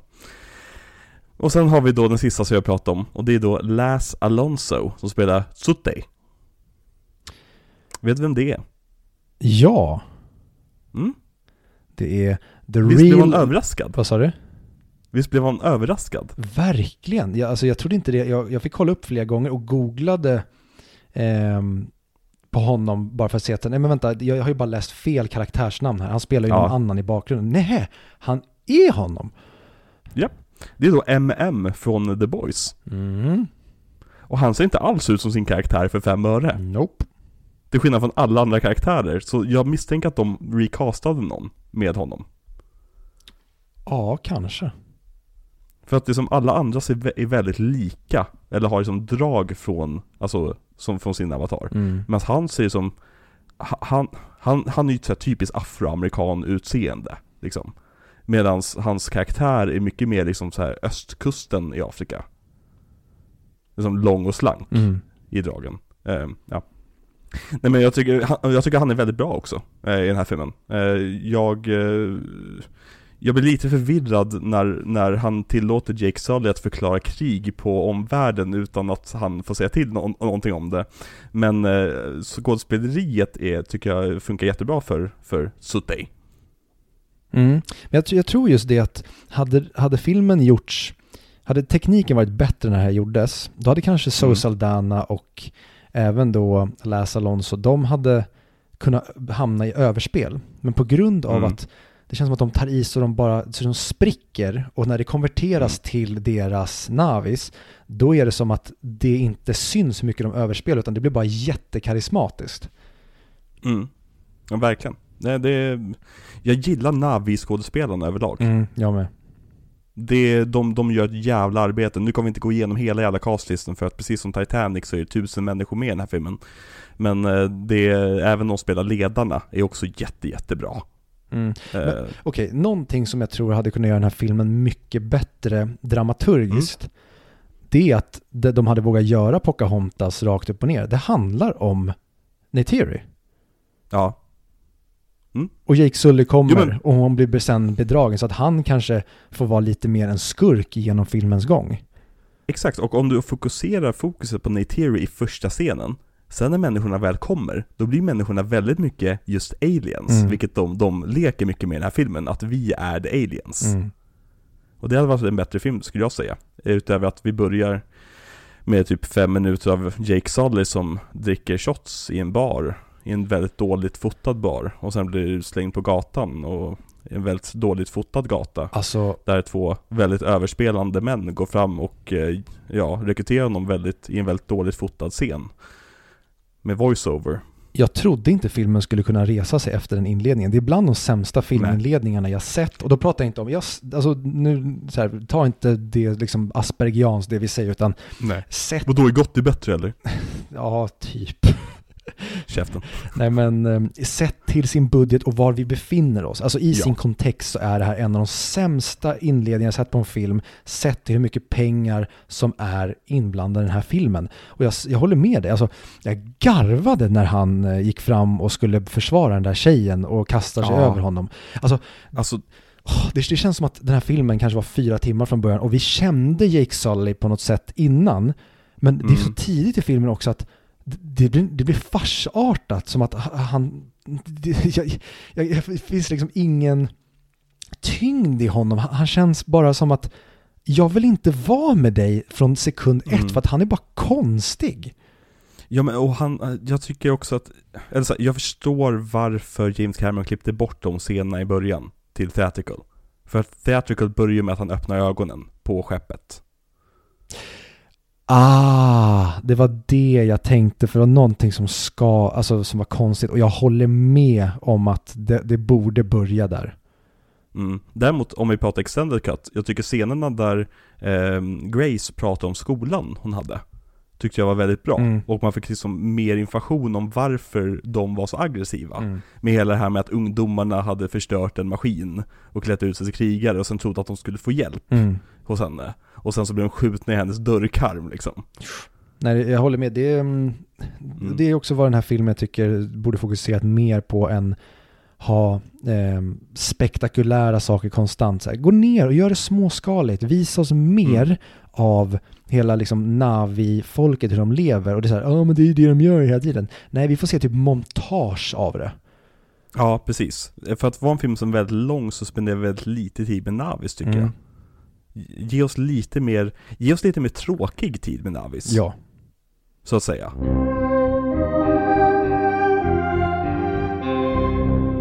Ska vi gå vidare till musiken då? Let's. Ja. Vänta här. Jag ska bara hämta en motorsåg. Men jag har redan den här. Ja, men bra. Men då så. Jag lånar din motorsåg. Du kan börja med din motorsåg, så tar jag över när du är färdig där.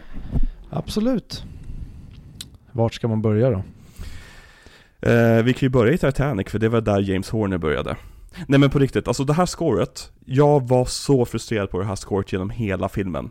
För att han återanvänder inte bara melodier från Titanic, han återanvänder instrumentalisering från Titanic. Han återanvänder frasering från Titanic. Han återanvänder hur mycket vibrato flöjtisten ska lägga på sina solon från Titanic. Det, enligt han själv jobbade han mellan 4 och 22 varje dag under när han gjorde musiken till filmen. Och ja, det är ett rätt bra score bortkopplat från Titanic-bitarna.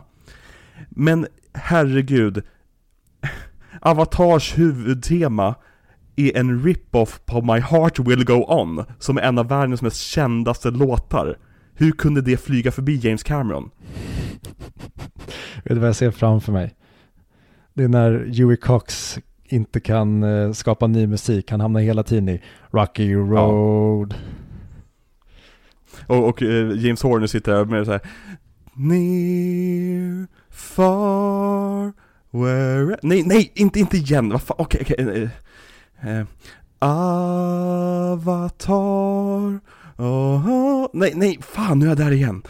Mm. För det är verkligen, han återanvänder så många saker. Och jag blev, alltså, det blev parodiskt till slut. Mm.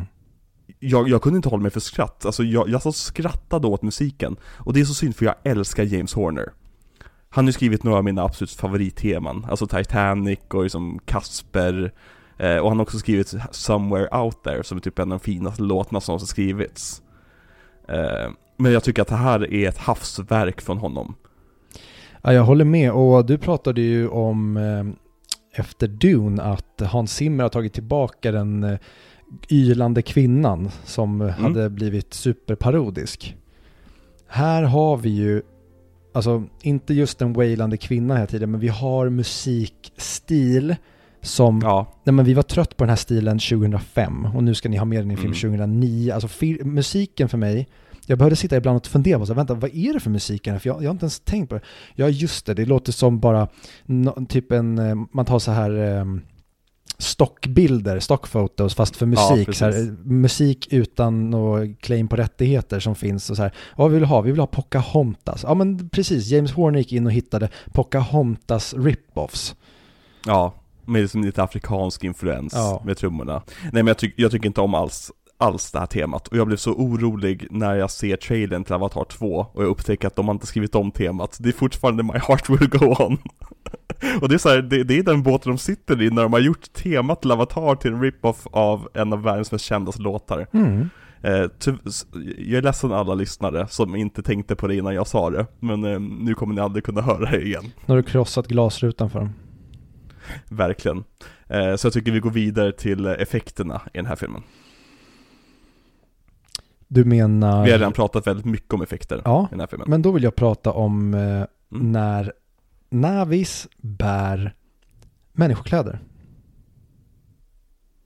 Okej. Ja, för oväntat. Det är den fulaste effekten i hela filmen. Alltså det ser verkligen ut som byxor gjorde på typ Harry Potter 2-spelet på PlayStation 2.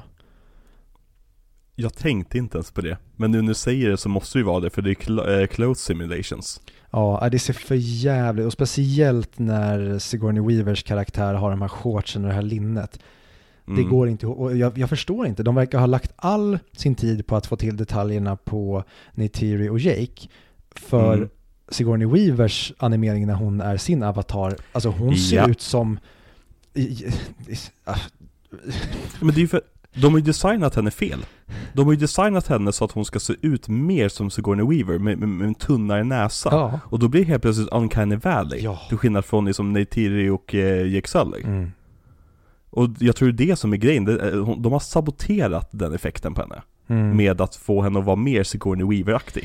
Misstänker jag. Ja, och jag tycker att alltså Jake, eller Sam Worthingtons liksom face scanning, den funkar väldigt bra när de får ut den, förutom när han ler. Jag tänkte precis på det också. Det ser så jävla obehagligt ut, och ännu mer när Sigourney Weaver ler.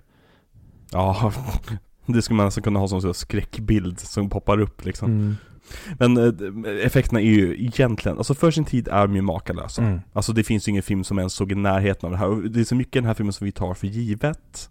Alltså bara designen på planeten är någonting som vi tycker är rätt tråkigt nu efter som 10 Marvel-filmer där de varit ute i rymden liksom. Men då när det här kom var det här banbrytande. Och det är så, alltså, det går ju att gräva sig jättedjupt in på hur effekterna skapades. Men för det mesta så, man förstår ju inte. Alltså, med praktiska effekter kan man säga som att de skapade en docka. Men med digitala effekter så där, en nörd satt vid en dator. Mm. Så jag tänker att jag ska inte gå så jättedjupt in på det. Men jag har lite kul statistik om effekterna och hur mycket utrymme de tog. Sure. För Microsoft var tvungen att utveckla ett revolutionärt molnsystem 2009.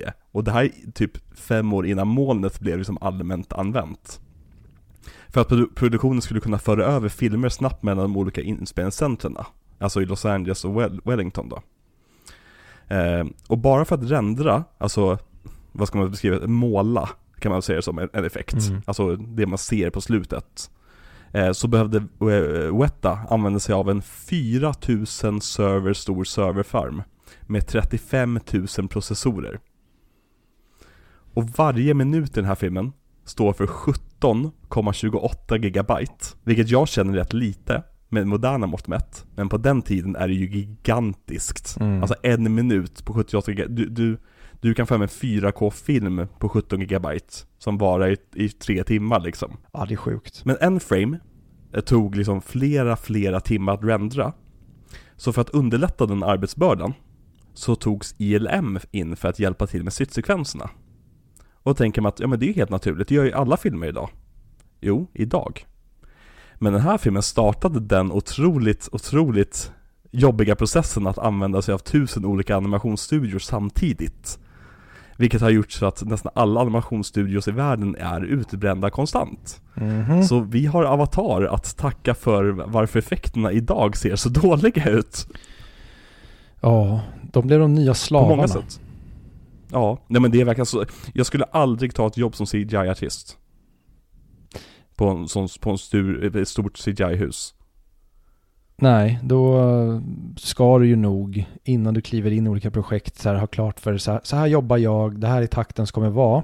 Men det är så kul att det verkar vara överallt, ska jag inte säga, men jag har stött på det dels på min kära fästmös jobb har jag hört om hur de behandlar folk som jobbar med datorer så att säga, som ska ta fram grafik eller statistik eller 3D-animationer och även jag har stött på det i min bransch. Men det är som att chefen antingen så vet den om eller så vet de aldrig om hur mycket tid som krävs för att skapa en väldigt kort sekvens av animation eller grafik. Ja.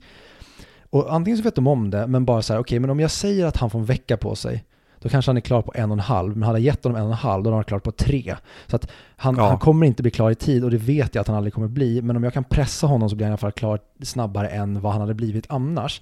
Men jag tror bara att de inte tänker på hur avancerat det är och framförallt det här med rendering. Att vi kan ju utveckla det att det man gör när man typ sitter i ta After Effects eller Photoshop. Alltså du har ett program där du skapar grafik och om du har rörlig grafik och lägger på det på en film liksom. Det du gör, det är ju att du egentligen kollar igenom en IKEA-katalog och så väljer du vilka produkter du vill ha var och när. Och sen när du är klar, då beställer du det här från datorn och då utför de det som du har beställt. Det vill säga, om du ska göra en grafik som är på en skärm eller en CGI-grej, då när du renderar, det är då din bild målas, alltså datan skrivs. För att om det skulle göras i realtid när du sitter och pillar, då skulle du behöva göra ett streck, vänta en stund. Ett streck, vänta en stund. Så exakt. Allt det här görs i slutändan när man är klar och ska exportera ut det och det är därför så många inte verkar fatta att det är ju den tiden som tar tid och sen ska du gå tillbaka och pilla igen och sen ska du rendera och sen ska du gå tillbaka och pilla igen. Det är enormt liksom, alltså, små saker tar enormt lång tid men bara för att det händer i en dator så verkar det som att folk tror att det här går så himla snabbt och enkelt. Ja, ja. Nej, men alltså, det är nästan så att varje regissör som jobbar med CGI borde få gå en kurs först i hur CGI funkar. Så att vi inte får situationer som Tom Hooper. Mm. När han krävde dailies i fullrenderad CGI från Cats-inspelningen. Det är som sinnessjukt. Alltså det är sinnessjukt att tänka sig det. Och att de faktiskt lyckas genom det. Ja, vilka jävla soldater sätt. Alltså. Ja, alltså det är därför jag känner vi klagar väldigt mycket på CGI.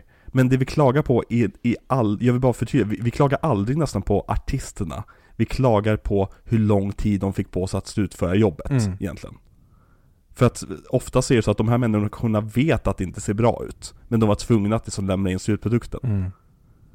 Och det är så synd, för att det är en sån, det kan skapa sådana otroliga effekter. Kolla bara på Thanos. Ja, holy shit. Det kan bli så jävla bra om det görs rätt med kärlek och med rätt tid nedlagd på det. Men det är därför Sagan om ringen gjorde det så himla rätt. De hade en CGI-figur som de la allt krut på. Och då verkligen blev Gollum levande. Och när man kollar på honom tillbaka idag, så här, ja, men många grejer har åldrats så här halvbra, eller så, man ser sömmarna idag. Men jag fortfarande... just rendering typ. Ja, men precis. Men ni har skapat en så levande karaktär att vi bryr oss inte, för ni har gjort allting så noggrant så att när vi ser sömmarna, då känns det ändå levande. Och problemet är att idag, då är det typ tvärtom, att okej, ni kanske ibland får till att sömmarna inte syns, men det känns platt och själlöst. Ja, och det tycker jag verkligen den här filmen lyckas med, att ge CGI en själ. Speciellt när det kommer till liksom, environment-effekter. Alltså miljöer och blad på trän och flygande, självlysande drakar och grejer. Alltså, eller drakar, men inte sländor och omslag. Men alltså, jag tycker verkligen att de lyckas få allt runt våra karaktärer att se så jävla bra ut. För det är 100% CGI. När Jake håller på att plaska där i floden, det är 100% CGI, det är vattnet. Så jävla snyggt. Och det ser fotorealistiskt ut. Ja. Och det är 12 år sedan. Fatta vatteneffekterna i Way of the Water. Jag är så jävla taggad på att se vad det kommer bli för något. Men jag vill prata om fotot. Det Oscarsvinnande fotot av Mauro Fiore, som inte kommer återvända i tvåan. Nähe. Konstigt nog. Nej, då får James Cameron tillbaka sin fotograf från Titanic och True Lies. Olala. Eller hur? För att det här fotot är bland det sämsta jag sett i en blockbusterfilm. Alltså, jag var chockad när jag insåg att den vann en Oscar. För att scenerna inspelade på människobasen är så dåligt ljussatta, så platt fotat, så odynamiskt fotat, och det är dålig blocking, och det är liksom,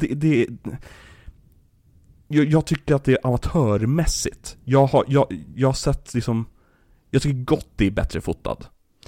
Ja, tyvärr så håller jag med dig, och det känns nästan som att de har gjort det med flit för att typ filmens värld typ ska tala istället för typ häftig framing och blocking som du pratar om. Och det tycker jag är det dummaste du kunde gjort.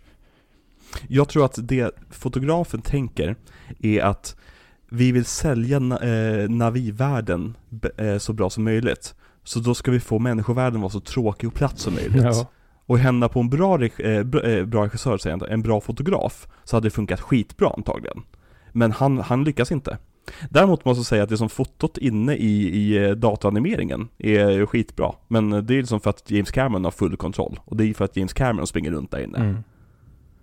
Men jag tycker att Mauro Fiore, han har bland annat fotat Training Day och The Island. Och The Island minns jag, det var den första filmen jag reagerade på över att fan vad ful den här filmen var. 2006 eller vad det var. Men han har ju fotat Dark Phoenix och Spider-Man No Way Home sedan dess. Och det är ju två filmer som ser väldigt bra ut fotat. Har du sett Dark Phoenix? Nej, jag har påbörjat den och jag har sett hånande bilder av den. Det finns en scen i den filmen som är bra. Resten är ytterst mediokert. Men tyvärr är den inte så pass dålig att det blir roligt att se den heller. Utan det blir bara tråkigt. Det är en medioker film. Unobtainium. Vad fan är det för ord? Det summerar ju på något sätt vad, alltså det som är dåligt med den här filmen är. Ja. Det är så platt. De har gått den enkla vägen. Det känns gjort. Och det är unobtainium. Jag kan inte komma på, jag tänkte så här, det är som att det skulle heta unobtainium. Ja, men så här, unobtainium, det är en riktigt vetenskaplig term för ett ämne som du behöver till att få någonting att funka, men där du ännu inte upptäckt ämnet. Så James Cameron har ju en tanke bakom det. Men jag bryr mig inte om det, för det låter påhittat och fake. Mm.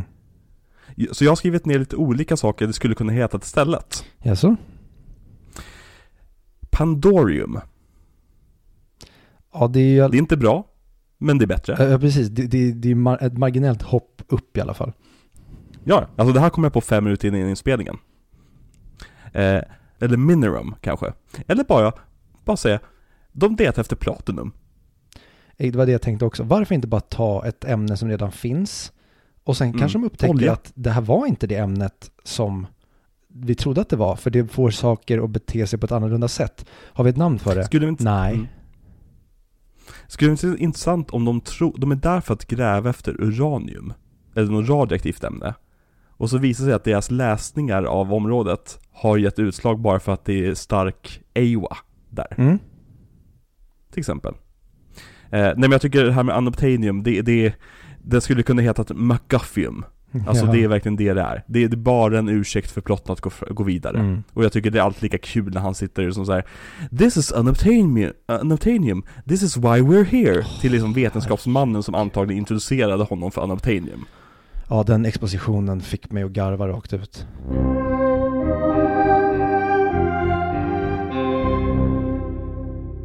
Var de har hittat ljudet på deras kosshästar som de rider på.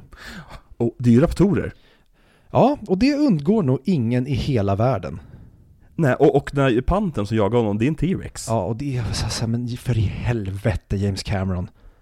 Ja, jag var återigen chockad över sound editing där. Det är som att man typ skulle i sin film 10 år efter Sagan om ringen använda Nazgul-skriket. Ja. Det är så här, men vänta, alla vet vart ifrån det här ljudet kommer. Ja, men det enda som typ är mer ikoniskt än T-Rex-vrålet och raptortjutet, det är typ Godzilla-skriket. Ja. Och det är så, det skulle inte förvåna mig om det dyker upp också liksom. Nej. För att, nej men jag håller med dig. Jag har aldrig hört det förut i den här filmen. Men nu hörde jag verkligen, för jag såg Jurassic Park för bara några dagar sedan, så det var liksom starkt i huvudet. Och det är som att de har tagit de liksom riktiga ljudfilerna från Jurassic Park-inspelningen. För att det är samma pitch och allting. Ja, och nu när jag hörde det så tänkte jag, nej men det är bara, de har snott det fult. Att det är inte samma, men det har råkat bli samma. Och sen så läser jag att nej, de har medvetet tagit det. Mm. Ja, det är jättemärkligt. Vilket också så här, de pratar ju hela tiden om hur mycket arbete de la ner på den här filmen. Och så känns det som att de tar genvägar konstant på det. Mm. Vet du vad jag tänkte på nu? Mm. Någonting som hade kunnat göra den här filmen mycket bättre och som det hade verkligen passat perfekt in i den här filmen. Hade man tagit musiken från The Phantom Menace och stoppat in den här filmen, så hade de gift sig helt perfekt. Verkligen, verkligen. Det är... ja fan, vi borde nästan göra en cut på det. Ja. Jag skulle vilja göra en fan-cut av den här filmen där vi klipper bort all jävla monolog från Jake Sully. Men det skulle bli så jävla avancerat, för då skulle man behöva liksom lägga om hela soundtracket med tanke på att hans monolog är över typ halva filmen. Ska vi gå på mottagandet av den här filmen? Ja, men jag känner nästan... eller har du någon annan scen du pratar om? Ja, men jag skulle typ vilja prata om filmen liksom generellt bara, och vad det är den gör och vad det är den vill säga.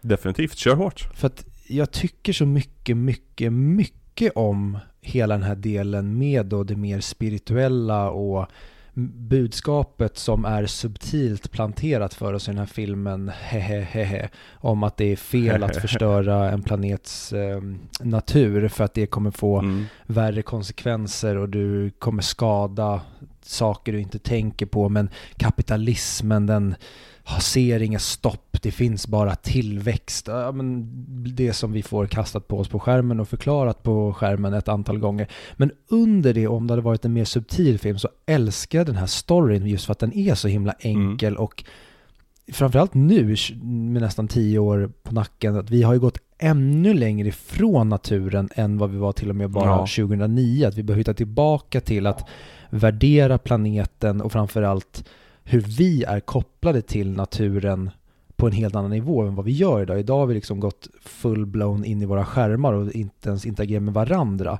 Men på den här tiden så fanns ju knappt smartphonen. Och då var det att vi hade tappat kontakten med naturen och behövde ut i naturen igen. Men nu känns det som att människan har tagit ytterligare ett steg. Vi behöver hitta tillbaka först till varann. Och sen kan vi hitta tillbaka till naturen. Så att det hade varit nästan intressant i någon slags drömvärld om man fått se att en uppföljare kanske handlar om det här ytterligare steget. Vad händer typ när vi vänder oss mot varandra? Det är kanske tvåan kan behandla. För att nu har det behandlat vad händer när vi vänder oss mot vår natur. Och det går ju att prata om massa olika grejer den här, till exempel vad som händer med honom i den här Matrix-grejen då, när han går in på sina så kallade trippar och sen får lära sig om någonting nytt, och i slutändan så slutar han vara människa och blir en Navi istället, vilket jag tycker tyvärr är alldeles för blockbuster och själlöst utfört. Men hade det varit utfört på men typ samma grej sätt som Matrix gör, den grejen med att free your mind och att du blir the one till slut, det hade kunnat vara så jävla häftigt då, att han till slut, oh my god, han går bortom det här. Alltså nästan hade varit som när han ligger i tanken i slutet och Stephen Langs karaktär håller på att döda honom, att där övergår hans mänskliga kropp, dör men han överförs till sin avatar. Och sen vaknar han upp. På grund av AO att den överförde honom till den kanske. Om man ska dra det logiska vitet. Ja. Exakt, han har blivit the one. Naturen har tillåtit honom att han har utan någon slags intention. Han har släppt intentionen. Nu vill han bara, det här är vad hans väsen vill. Så AO låter honom liksom transcendera över till att bli en sån, att det visar att vi är inte fast. Om man då vill göra en modern liksom grej på det, att så här, ja, men du kan göra ett könsbyte, du är inte född till det. Du behöver inte vara den som du är född, du kan göra en transition och bli någonting annat, bara du vill det tillräckligt och det kommer från en äkta plats. Det finns så många grejer att göra. Exakt. Men de blir liksom bortkastade i den här bara effektkåtheten och den här stora CGI-bonansat. Vet du vad du borde göra, Victor? Nej. Du borde läsa Dune. Jag vill läsa Dune, men jag har bestämt mig nu för att jag ska vänta med Dune, för att jag vill uppleva Denis Villeneuves filmvärld först och sen läsa dem. Ja, men det är helt rätt. Men varför det märks så tydligt att James Cameron älskar Dune i den här filmen. För att den här filmen är egentligen Dune på en djungelplanet. Det är så här, alltså de har så många liknelser, och jag tänker inte gå in på alla liknelser för det hade varit lite spoilers, men det finns så många liknelser. Men ja, jag håller med dig. Alltså, jag skulle vilja att den här filmen var mycket mer psykedelisk i sitt statement än vad den faktiskt är. Och jag skulle vilja också att den här filmen gör skurkarna lite mer vita, så att säga. Alltså inte vita hudfärgen, utan vita är liksom, alltså de var nu en kolsvarta. Nu är de bara som superkapitalisterna som bara är där för en penning. Men det var kul att introducera lite gråskala i skurkarna, tycker jag. Att få det som att vi behöver den här mineralen för att jorden inte ska gå under. Vilket är någonting de trycker på. Men de trycker inte på det tillräckligt mycket för att man ska tänka att de är i en hopplös situation här. Att antingen måste de döda Navis eller så får mänskligheten gå under. Nej, alltså bokstavligt talat till slut så är det ju bara Stephen Langs karaktär som säger att jag vill göra det här för att jag bara älskar att vara våldsam. Ja, men verkligen. Det är som typisk skurkmotivation. Har du någon scen i filmen du tycker väldigt mycket om? Jag tycker faktiskt det är så jävla mäktigt när han kommer med sin turuk. Det är jävligt häftigt. Och håller sitt tal och grejer.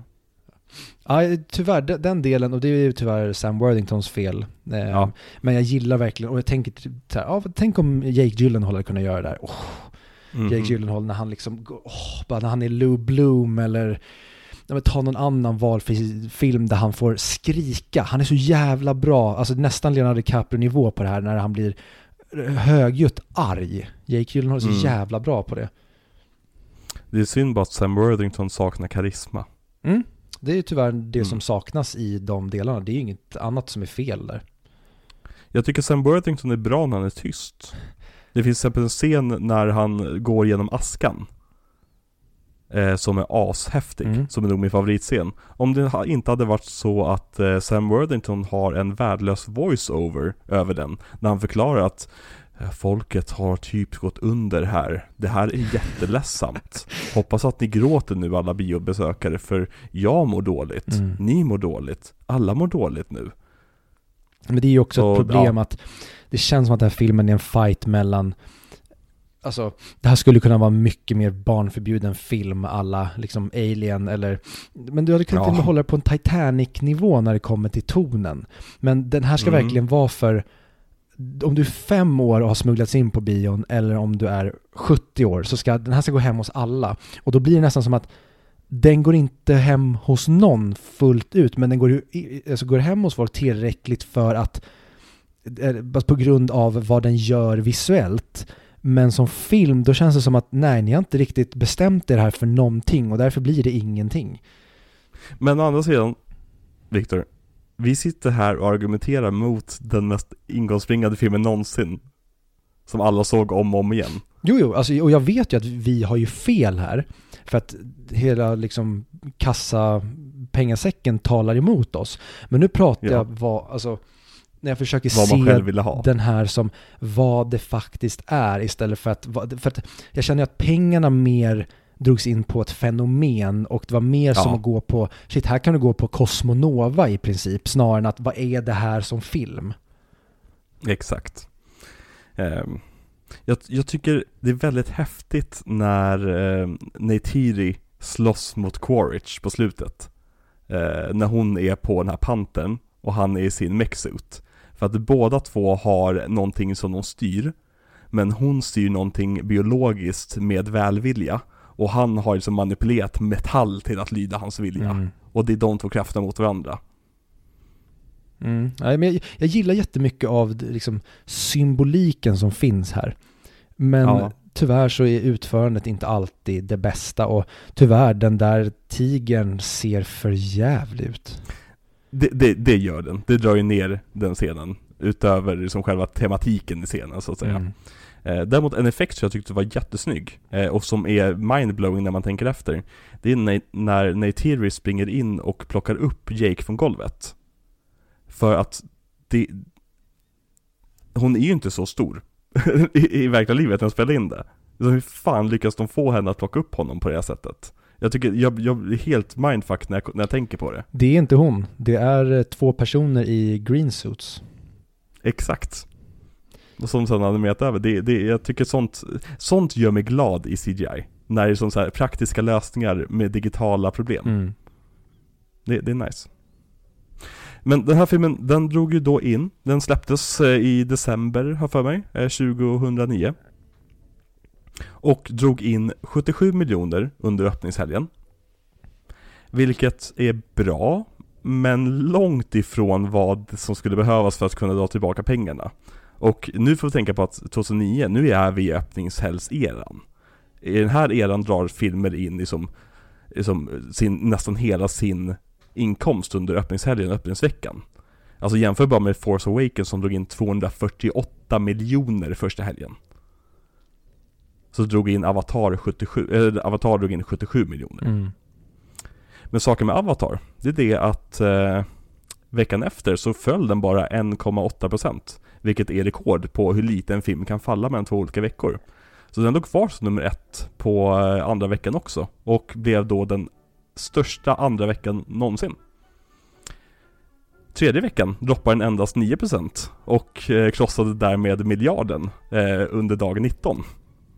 Och sen fortsätter så här, och den låg kvar på plats nummer 1 under vecka 4, vecka 5, vecka 6 och vecka 7. Tills den sen blev nedkickad av, jag skrev inte upp vilken film det var, men det var någon film. 2 miljarder hade den här dragit in 31 januari, efter 1,5 månad. Och där någonstans måste Fox insett att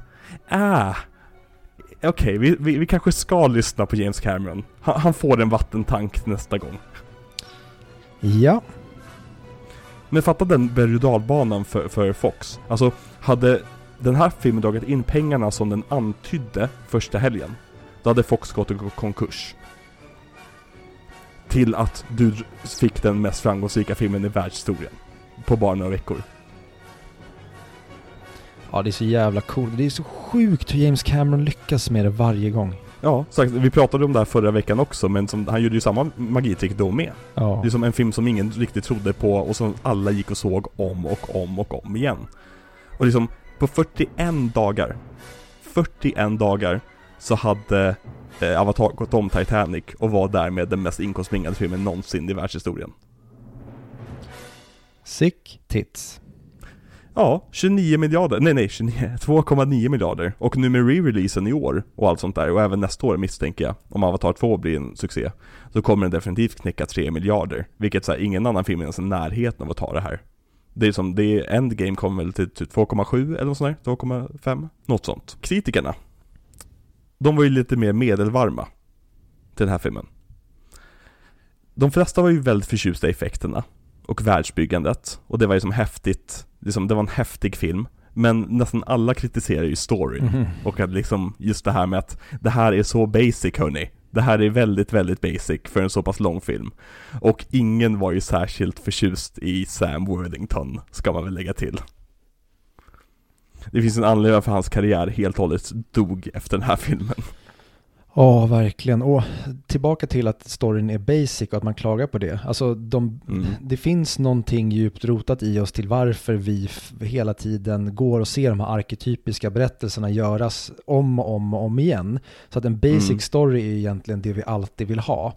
Problemet är ju när du märker direkt att det är en basic story, att du så här, aha, men det här skelettet har gjorts in i absurdum. Det är ju när du gömmer att den här storyn är precis vad vi har sett 100 gånger tidigare, men i ett nytt skal som får att inte tänka på hur gjort det här är. Det är det som är tricket när du ska göra film. Men det är därför jag älskar skräckfilmer och även liksom så här lite lökiga slasherfilmer, för att det är exakt samma skal i varje jävla film. Men det handlar om att hitta de här speciella guldkornen som får dig att glömma att det finns ett skal. Och det tycker jag i och med att du gör så jävla många skräckfilmer, så får man så jävla många chanser på att hitta det där guldkornet så att säga. Så det är väldigt kul. Jag vill ta en skräckfilm. Den här filmen, Avatar, gav oss en av de bästa skräckfilmerna jag sett. Och det är Saturday Night Live-sketchen Papyrus. Det kan vara det bästa Ryan Gosling någonsin gjort. Ja, det är jättebra, det håller jag med om. Om ni inte har sett det handlar om en man som är besatt över att typsnittet på Avatar bara är typsnittet Papyrus. Och han tycker att det är lat gjort. Vilket passar väldigt bra in med vår diss av James Horner. Eftersom att du kom undan med det. Du är framför allas ansikten och du kom undan med det. Men är inte det hela filmen är ett jävla nötskal? Ja, men typ. Och det var ju väldigt många som ville ha en del av den här rättighetskakan. Alltså liksom utomjordingar, blåa kattmänniskor. Liksom, det här är ju det som folk har haft. Men James Cameron var ju skitsmart. Så han, redan på 90-talet började han skriva ner så här rättighetsdokument. Där han liksom loggade allting han kom på och skrev in i boken. Ett 45 sidor lång dokument där. Så man bara slänger upp på bordet varje gång någon säger att nej, men jag kom på det där. Jag bara, näpp. Och där har vi storkuk James Cameron igång igen. Yin och yang, han behöver båda. Ja, men alltså, han behöver vara lite provocerad tycker jag. Det är då han är som roligast. Verkligen. Men den här filmen var ju 3D, Victor. Och vad hände med 3D efter den här filmen? Det blev en bra succé, det lever kvar idag och inga filmer någonsin idag görs utan 3D. Fast det stämmer ju inte riktigt. 3D dog ju för några år sedan. Det är inga filmer som kommer i 3D längre. Avatar är ju typ den första på flera år. Och det är asskönt. Nej, men 3D, det blev gigantiskt. Alltså varenda jävla Marvel-film var ju 3D. Och det var dåligt postkonverterade med nedsatt ljus och glödlamporna på projektorerna var ju alldeles för svaga för att hantera 3D:n. Och 3D var verkligen, alltså det sög. Jag hatade att alla filmer man såg var i 3D och dålig 3D som inte gav någonting av det. Ja, jag tyckte ju att den här också, jag såg den också i 3D första gången. Jag hatar 3D, jag har fortfarande inte sett en 3D-film där jag tycker att 3D faktiskt gör någonting vettigt. Jag förstår vad de vill göra, jag tycker det finns eventuellt långt fram en möjlighet man kanske ska göra till en viss upplevelse, men jag tycker det är så jobbigt att titta på 3D. Det är som att filmen säger åt mig så här ska du titta. Så här, nej. Jag vill titta vad fan jag vill på skärmen. Nej, men det går inte, för det är bara helt blurrat. Det var det jag tyckte just den här filmen gjorde bra med 3D. Att det här var nog den enda filmen jag sett där de faktiskt använder 3D på ett bra sätt. Sen så om man inte tycker om 3D alls, då är det ju som så här, ja, det är, gillar du inte oliver i din mat så spelar ingen roll hur fina oliven är liksom. Och det förstår jag. Men det finns ingen film som använder 3D på samma sätt som den här filmen använder. Jag förstår varför det blev en boom liksom. Men jag är så glad över att den dog. Jag minns när jag såg Logan. Det var första storfilmen som inte ens släpptes i 3D. Och det var jag så överlycklig över. För den behövde inte det heller. Nej, det var så jävla jobbigt under 10-talet när jag kom med Force Awakens också. Då har jag för mig att jag hade helt missat att det var 3D. Jag kommer in och bara, fuck, det är 3D. Nej, vad har jag gjort för någonting? Och det sa jag till dig nu när vi skulle boka biljetter till. För vi har ju bokat biljetter och ska se Avatar 2 på premiärdagen i IMAX. Att när jag upptäckte det var 3D, då var det bara så här, nej, jag skiter det här. Jag går och ser på en 2D-visning istället. Men ja, nu får det bli... Jag ger en ny chans 3D och det kanske blir lite kul. Du behöver inte ens ge en chans. Det är som vad där för upplevelsen. Det här kommer vara antagligen någonting som för tekniken ännu längre fram. Och sen om man tycker om det eller inte, det är en annan femma. Ja, alltså hade jag fått välja så hade jag ju gått och sett den här utan 3D. Men nu blir det som... Ja, men jag tänker inte att jag ska gå och se en film. Jag tänker att jag ska se det här nya Cosmonova-spektaklet och se vad är det för teknisk grej. Och det är verkligen inte det jag vill göra med film. Men nu får det bli så och det ska bli jävligt intressant att se. Men det har varit väldigt mycket snack om Avatar. Att det är den mest inkomstbringande filmen någonsin. Men folk tycker inte att den har ett kulturellt fotavtryck. Det är som att barn leker inte Navis. Och liksom, det är ingen som liksom är klädd som en Navi på Halloween. Och det är som, om man jämför med alla andra franchises och stora fanbases de har, hur död Avatar-franchisen är. Vad tycker du om det? Vad har du för tankar? Jag hade ju faktiskt en klasskompis som var en Navi på våran studentskiva. Så att jag håller inte med om det där. Jag tycker det har fått ett enormt avtryck i populärkulturen. Nej, jag har inte så mycket att säga om det egentligen, mer än att nej, men jag förstår det. Det är inte de som är intressanta. Det är inte den här världen som är intressant. Det är hur du visar upp den här tekniken som är det intressanta. Jag hade kunnat ha nästan liksom minionerna och det hade kunnat liksom göra samma grej. Det är inte... Och det tycker jag typ lite med designen på sakerna i den här filmen också. Deras ödlor de flyger på och även de här djuren i skogen. Att ingenting känns unikt. Det känns inte som ni har lagt... Liksom, det är nästan lite prequel Star Wars-style på det mesta. Och vi har sett det för 10 år sedan. Faktiskt. Nej, men jag håller med. Och det är ju såklart märkligt att den mest sedda filmen inte koms ihåg. Typ. Alltså, om inte Avatar 2 hade kommit så hade ju franchisen varit helt död vid det här laget. Och då hade det bara liksom kommit ihåg som den här filmen som drog in skitmycket pengar. Ja, men det ska också bli skitintressant att se nu med 2:an. Att, hur kommer den här att landa? För att det finns ju en potentiell möjlighet att det här blir en tokflopp. Och vad händer då med uppföljarna? Men jag tror inte det kommer ske. Exakt. Jag tror det kommer bli en braksuccé för att James Cameron har någon jävla hokus pokus curse över sig. Han har sålt sin själ till djävulen för att få braksuccé. Ja, det är liksom så här. Exakt. Och det kommer, jag lovar att efter öppningshelgen så kommer det vara jättemycket artiklar om satan vilken flopp det här kommer bli. På grund av de pengarna dragits in. Och sen kommer den ligga där och ticka i vecka och vecka och vecka och vecka och vecka. Och sen kommer den hamna på typ så här den tredje mest inkomstbringande filmen någonsin. Ja. Det är min teori. Och så kommer vi ha samma diskussion om den. Att säga, men vad var det egentligen? Ja, verkligen. Alltså, James Cameron, det är lite som den här killen som får tjejer att ligga med honom och sen så efteråt så här, men varför loggar med honom för? Han är MeToo-mannen. Ja, nej. Nu tycker jag inte att du ska tala illa om James Cameron också. Det räcker med att du pratar illa om Matthew Vaughn som jag älskar. James Cameron är ingen MeToo-man. Men släpp Bryan Singer, nu pratar vi om James Cameron här. Nej, men att... Åh, bra, du sa ett namn. Ja, men jag vill inte att vi liksom så här smutsar ner fel personer nu. Nej, vi ska inte prata om Ronny Svensson. Nej. Vi ska inte prata om...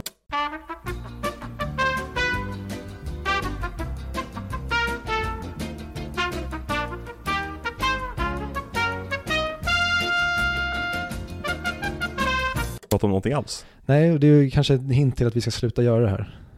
Exakt, nu lägger vi av en podcast. Vi börjar blipa allt som vi sätter någon slags så här en tabuordlista. Ja, automatiskt sätter en AI på att göra det. Mm. Men till... Vad sa vi? Vi var på pengar, mottagande. Jo, nej men James Cameron och MeToo-mannen, att han är nödvändigtvis inte den man ska beskylla. Men man känner sig lite smutsig och ångrar sig efteråt. Och det går ju att anmäla honom. Så att jag säger inte att han är den här personen som lurar. Det är bara att ingen riktigt vet vad han hade för trollkonst. Men man kände sig inte riktigt bra när man hade funderat på samlaget efter ett par dagar. Ja, men så här, James Cameron är lika bra på att pitcha för ett boardroom som han är för att pitcha till en publik. Ja, verkligen. Det är verkligen bara, det är bara så det är. Han har någon slags naturlig berättarteknik som bara funkar för alla människor. Mm. Och det är jävligt imponerande. Och det är det som får mig att liksom vilja säga att han är en av de bästa regissörerna någonsin. För att han har den här inneboende effekten på folk bara. Och liksom, det hade varit en sak om det bara hade hänt med Titanic. Och det här blev en flopp. Men jag tycker att liksom Avatar bevisar någonstans att James Cameron kan få folk att tycka om vad som helst. Ja, jag skulle säga att han är en toppsäljare. Som bara vet, alltså hans produkt som han säljer, det är film. Och sen när ångerrätten har gått ut, då kanske du inte riktigt behövde den här eller tyckte om den så jäkla mycket eller kommer använda produkten igen, men han har ju sålt på den till dig och alla köpte den. Den här filmen blev nominerad väldigt många priser på Oscarsgalan också. Mm. Och det är väldigt kul det året för att hans exfru var ju också nominerad för massvis av priser. Catherine Bigelow. Mm. Så det blev lite grann av ett narrativ att det var ju som Cameron versus Bigelow under den Oscarsgalan. Och Avatar var ju då nominerad för Best Picture, Best Director, Best Art Direction, som den även vann, Best Cinematography till Mauro Fiore,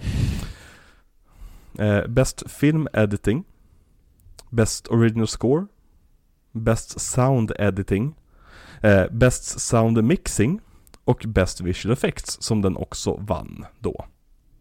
Och av alla de här Oscars-nomineringarna så tycker jag att Best Visual Effects, ja, definitivt, 100%. Det finns ingen snack om saken ens där.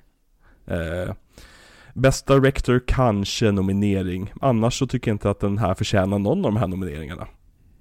Nej, alltså det här är verkligen tillbaka till det vi precis pratade om. Det här är, han har sålt oss någonting som vi inte riktigt fattat vad det är förrän det är för sent. Och när vi har landat i vad det är, då var det så här, nej, det här var inte det vi ville ha. Eller, varför har du gjort så här för, James? Kan du inte varit ärlig från början? Så här, jag har varit ärlig. Det är du som bara är ouppmärksam och skitlätt att manipulera. Det här är lite true lies-känsla över hela. Ja. Jag har liksom så här, du har kastat så mycket pengar på det här att jag kan inte säga att det är dåligt. Liksom. Och det tror jag är skillnaden på varför den här flög och många andra filmer som är lik den här. Alltså, nu är det jättetaskigt att ta det exemplet, men ta den här John Carter. Alltså, exakt det jag tänkte på. Ett CGI-bonanza som floppade totalt. Det är så här, för att James Cameron, du hade bara mer pengar än någon annan och bara lyckades liksom revolutionera på en viss punkt som de andra inte lyckades göra. Men resten kanske inte var så mycket mer än John Carter. John Carter hade större budget än Avatar. Nej. Jo, det var den dyraste filmen som gjorts. Och jag tror fortfarande att det är en dyraste film som gjorts. Åh jävlar, okej. Den hade så här sinnessjuk budget. Då föll hela min grej. Nej, men det var ju också henne på en väldigt, väldigt dålig regissör också. Det minns jag inte vem det var. Okej då. Men, men den här filmen blev ju en sån otrolig succé att 2 uppföljare annonserades direkt. Och de skulle då släppas 2014 och 2015. Men mer om det nästa vecka. Jajamän. Med de otroligt... de återkommande uppskjutningarna av den här uppföljaren skulle komma. Men betyg, Victor. Och MVP, LVP. Vad säger du? Det här är en 3/5. Jag tycker mycket om den. Jag tyckte mycket mer om den nu än vad jag gjorde tidigare. Men jag höjer inte mitt betyg. Den är fortfarande en 3/5. Det är verkligen så här, det är en film som är helt bortglömd för mig. Den gör ingenting speciellt. Den är kul att se för, alltså som att titta på med 2009 glasögon och se, typ jämföra med vad effektmakeriet har tagit vägen idag. Men som film så, nej, men jag vill ju hellre bara slå på Disneys Pocahontas. Ja, jag slår ju hellre på True Lies. Ja. Alla dagar i veckan.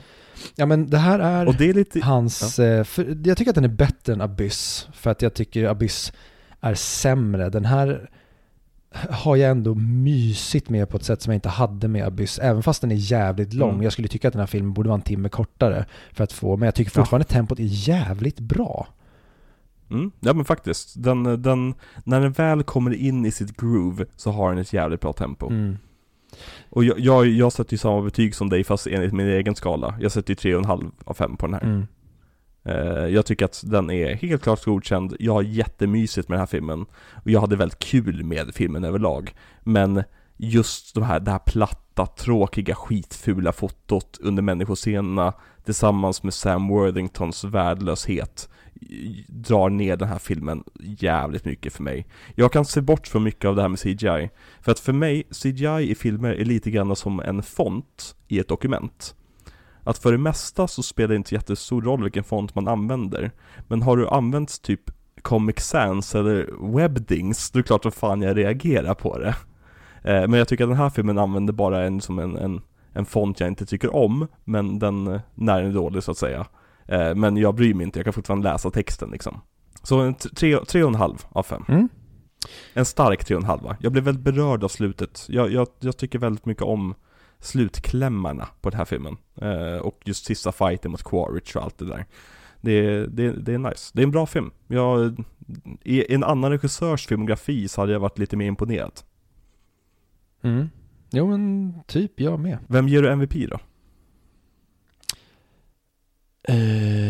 Ja, men en seriös MVP är ju Zoe Saldana. En oseriös MVP är ju Stephen Lang. Jag har skrivit upp Stephen Lang och Zoe Saldana. Kan vi sluta? Vi måste sluta umgås, Victor. Ja. Alltså nästan för poddens bästa. Vi behöver ta in någon som är lite motvalls. Ja, fast vi är ju motvalls. Det är bara det att vi är motvalls på samma sätt. Ja. Vi behöver någon som bråkar med oss bara för att bråka. Som typ så här ljuger om sin åsikt bara för att skapa dynamik. Ja, men det är typ så vi nästan måste börja göra att vi inte är ärliga vad vi tycker. Vi måste bara säga, men vad ska jag ta för läger i den här debatten? Jag tänkte nästan göra det för den här filmen. Att jag tänkte nästan så här, under hela avsnittet ska jag bara nämna de negativa sakerna. Och sen på slutet ska jag säga att jag tycker om filmen. Bara för att se vad det kommer bli för typ av avsnitt. För att jag kan fylla ett helt avsnitt av bara negativa saker om den här filmen, tro mig. Men jag tyckte väldigt mycket om det i alla fall. Men det känns som och typ jag tycker om gjort. Den dynamiken. Ja, men precis. Fast jag tänkte spela hårdare på det. Ja. Men LVP då? Vem väljer du där? Alla soldater. Mm-hmm. Och längst fram skicka fram Michelle Rodriguez. Mm. Jag tar den armén. Men först längst fram in i striden ska vi skicka en häst där sitter en fastbunden och naken James Horner på. Mm. Han får springa rakt in i fiendernas led först och bli slaktad. Och sen kan vi ta resten. Och så försöker han försvara sig själv med att säga, men jag har jobbat varje dag hur länge som helst. Det kan inte vara dåligt och själlöst och lat det här. Jag tycker att han gör bort sig med det här scoret. Och det svåra med att säga, för att det här var det sista stora scoret han gjorde. Han dog ju 2015 i en väldigt tragisk flygplansolycka. Eller så tog han livet av sig för att han var så besviken på sig själv på grund av det här scoret. Det är en trist liksom, sista botten på karriären, tycker jag. Mm, jag skulle vilja säga att det här scoret är en turbopropp. Vad betyder turbopropp? Det här har vi redan pratat om i tidigare avsnitt. Det var ett sånt flygplan som James Horner flög när han dog. Ja, du drog exakt det där skämtet, med andra ord. Typ. Har du någonting mer du vill nämna om filmen innan vi rundar av det här? Nej, mer än att det ska bli jävligt kul. Ja, är du taggad? Ja, men jag är fanns... Jag är inte taggad på den. Jag är taggad på och tillbaka till varför det är så jävla underbart att göra de här genomgångarna av filmografin. Hade vi inte byggt upp inför den här Big Bangen nu som kommer med Avatar, med alla James Camerons filmer, då hade jag inte varit taggad. Jag hade förmodligen inte ens sett den här på bio. Men nu ska det bli riktigt kul. Jag kommer till och med gå och sätta mig och kolla på en IMAX-visning i 3D på en film som jag egentligen bryr mig jack shit om, bara för att det har varit som liksom vi har laddat upp. Vi har laddat upp nu med alla hans filmer. Det är precis som det vi pratade om när det kom till Elvis. Alltså det här är skitbra nu när vi försöker lägga vårt schema så att avslutningen på varje miniserie, eller så många miniserier vi kan, kommer bli med regissören eller filmseriens nya film. För det blir så jäkla mycket roligare då när vi går igenom en filmserie och så ska vi avsluta med att vi ser den nya som kommer nu. Ja, men alltså, det är så intressant att bo i en regissörs hjärna i några veckor, i några månader. Och liksom bara gräva sig ner och försöka tänka på hur de gör sina filmer och hur de approcherar filmskapande. Och sen se deras nya produkt och se vad de har använt sig av tidigare erfarenheter. Jag tycker jag älskar det här arbetet. Ja.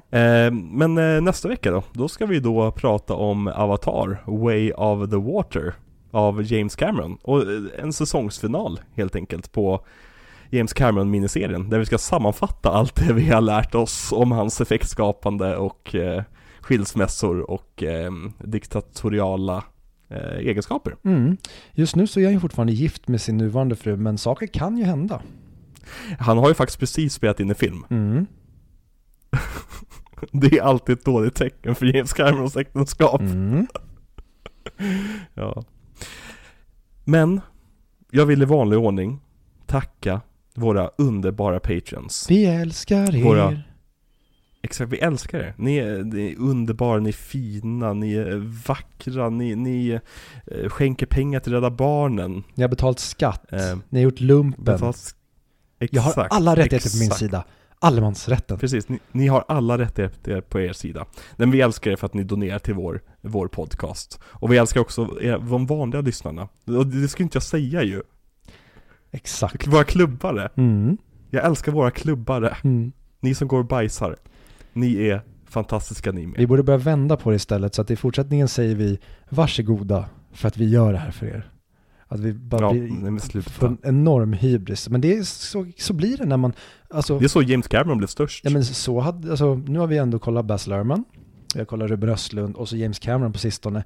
Om vi tappar det så är det därför. För vi blir alldeles för manipulerade av deras, vad ska man säga, deras galenskap och deras enorma kukar. Eller i alla fall den självupplevda kuken som de har. Ja, nej men verkligen. Och om du tycker om den här podcasten så ge oss en liten recension i er valfri podcastspelare. Dela våra inlägg på Instagram och Facebook och Twitter och allt sånt där. Och likea våra inlägg och den vanliga algoritmdödande skiten. Så skulle vi vara evigt tacksamma över det. Ja. Men med det sagt, vad avslutar vi på, Victor? Quaritch. Jag tänkte nästan säga att vi skulle säga harakiri, för det låter nästan som någonting Navis skulle kunna säga. Okej då, jag bjuder. Okej, så här. Bara för att jag har fått prata om James Cameron i flera veckor nu. En av mina favoritregissörer. En miniserie som var typ så här grundbulten till varför jag ville göra den här podcasten. Jag bjuder på ett harakiri. Vi kör ett harakiri. Okej. Harakiri.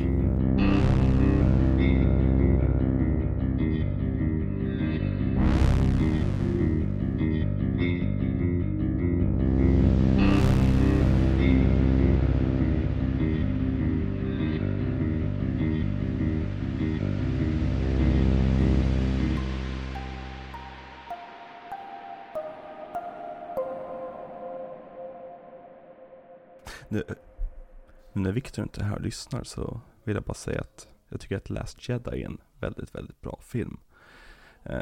Jag tycker att den har väldigt, väldigt fin action, och jag tycker att den som för Star Wars-världen framåt. Sen så kan jag hålla med om väldigt mycket kritik om filmen, men jag tycker att överlag så har man en otroligt, otroligt rolig stund med den. Och det är faktiskt den enda filmen som jag äger 2 gånger på Blu-ray. Hej Victor! Hej Axel!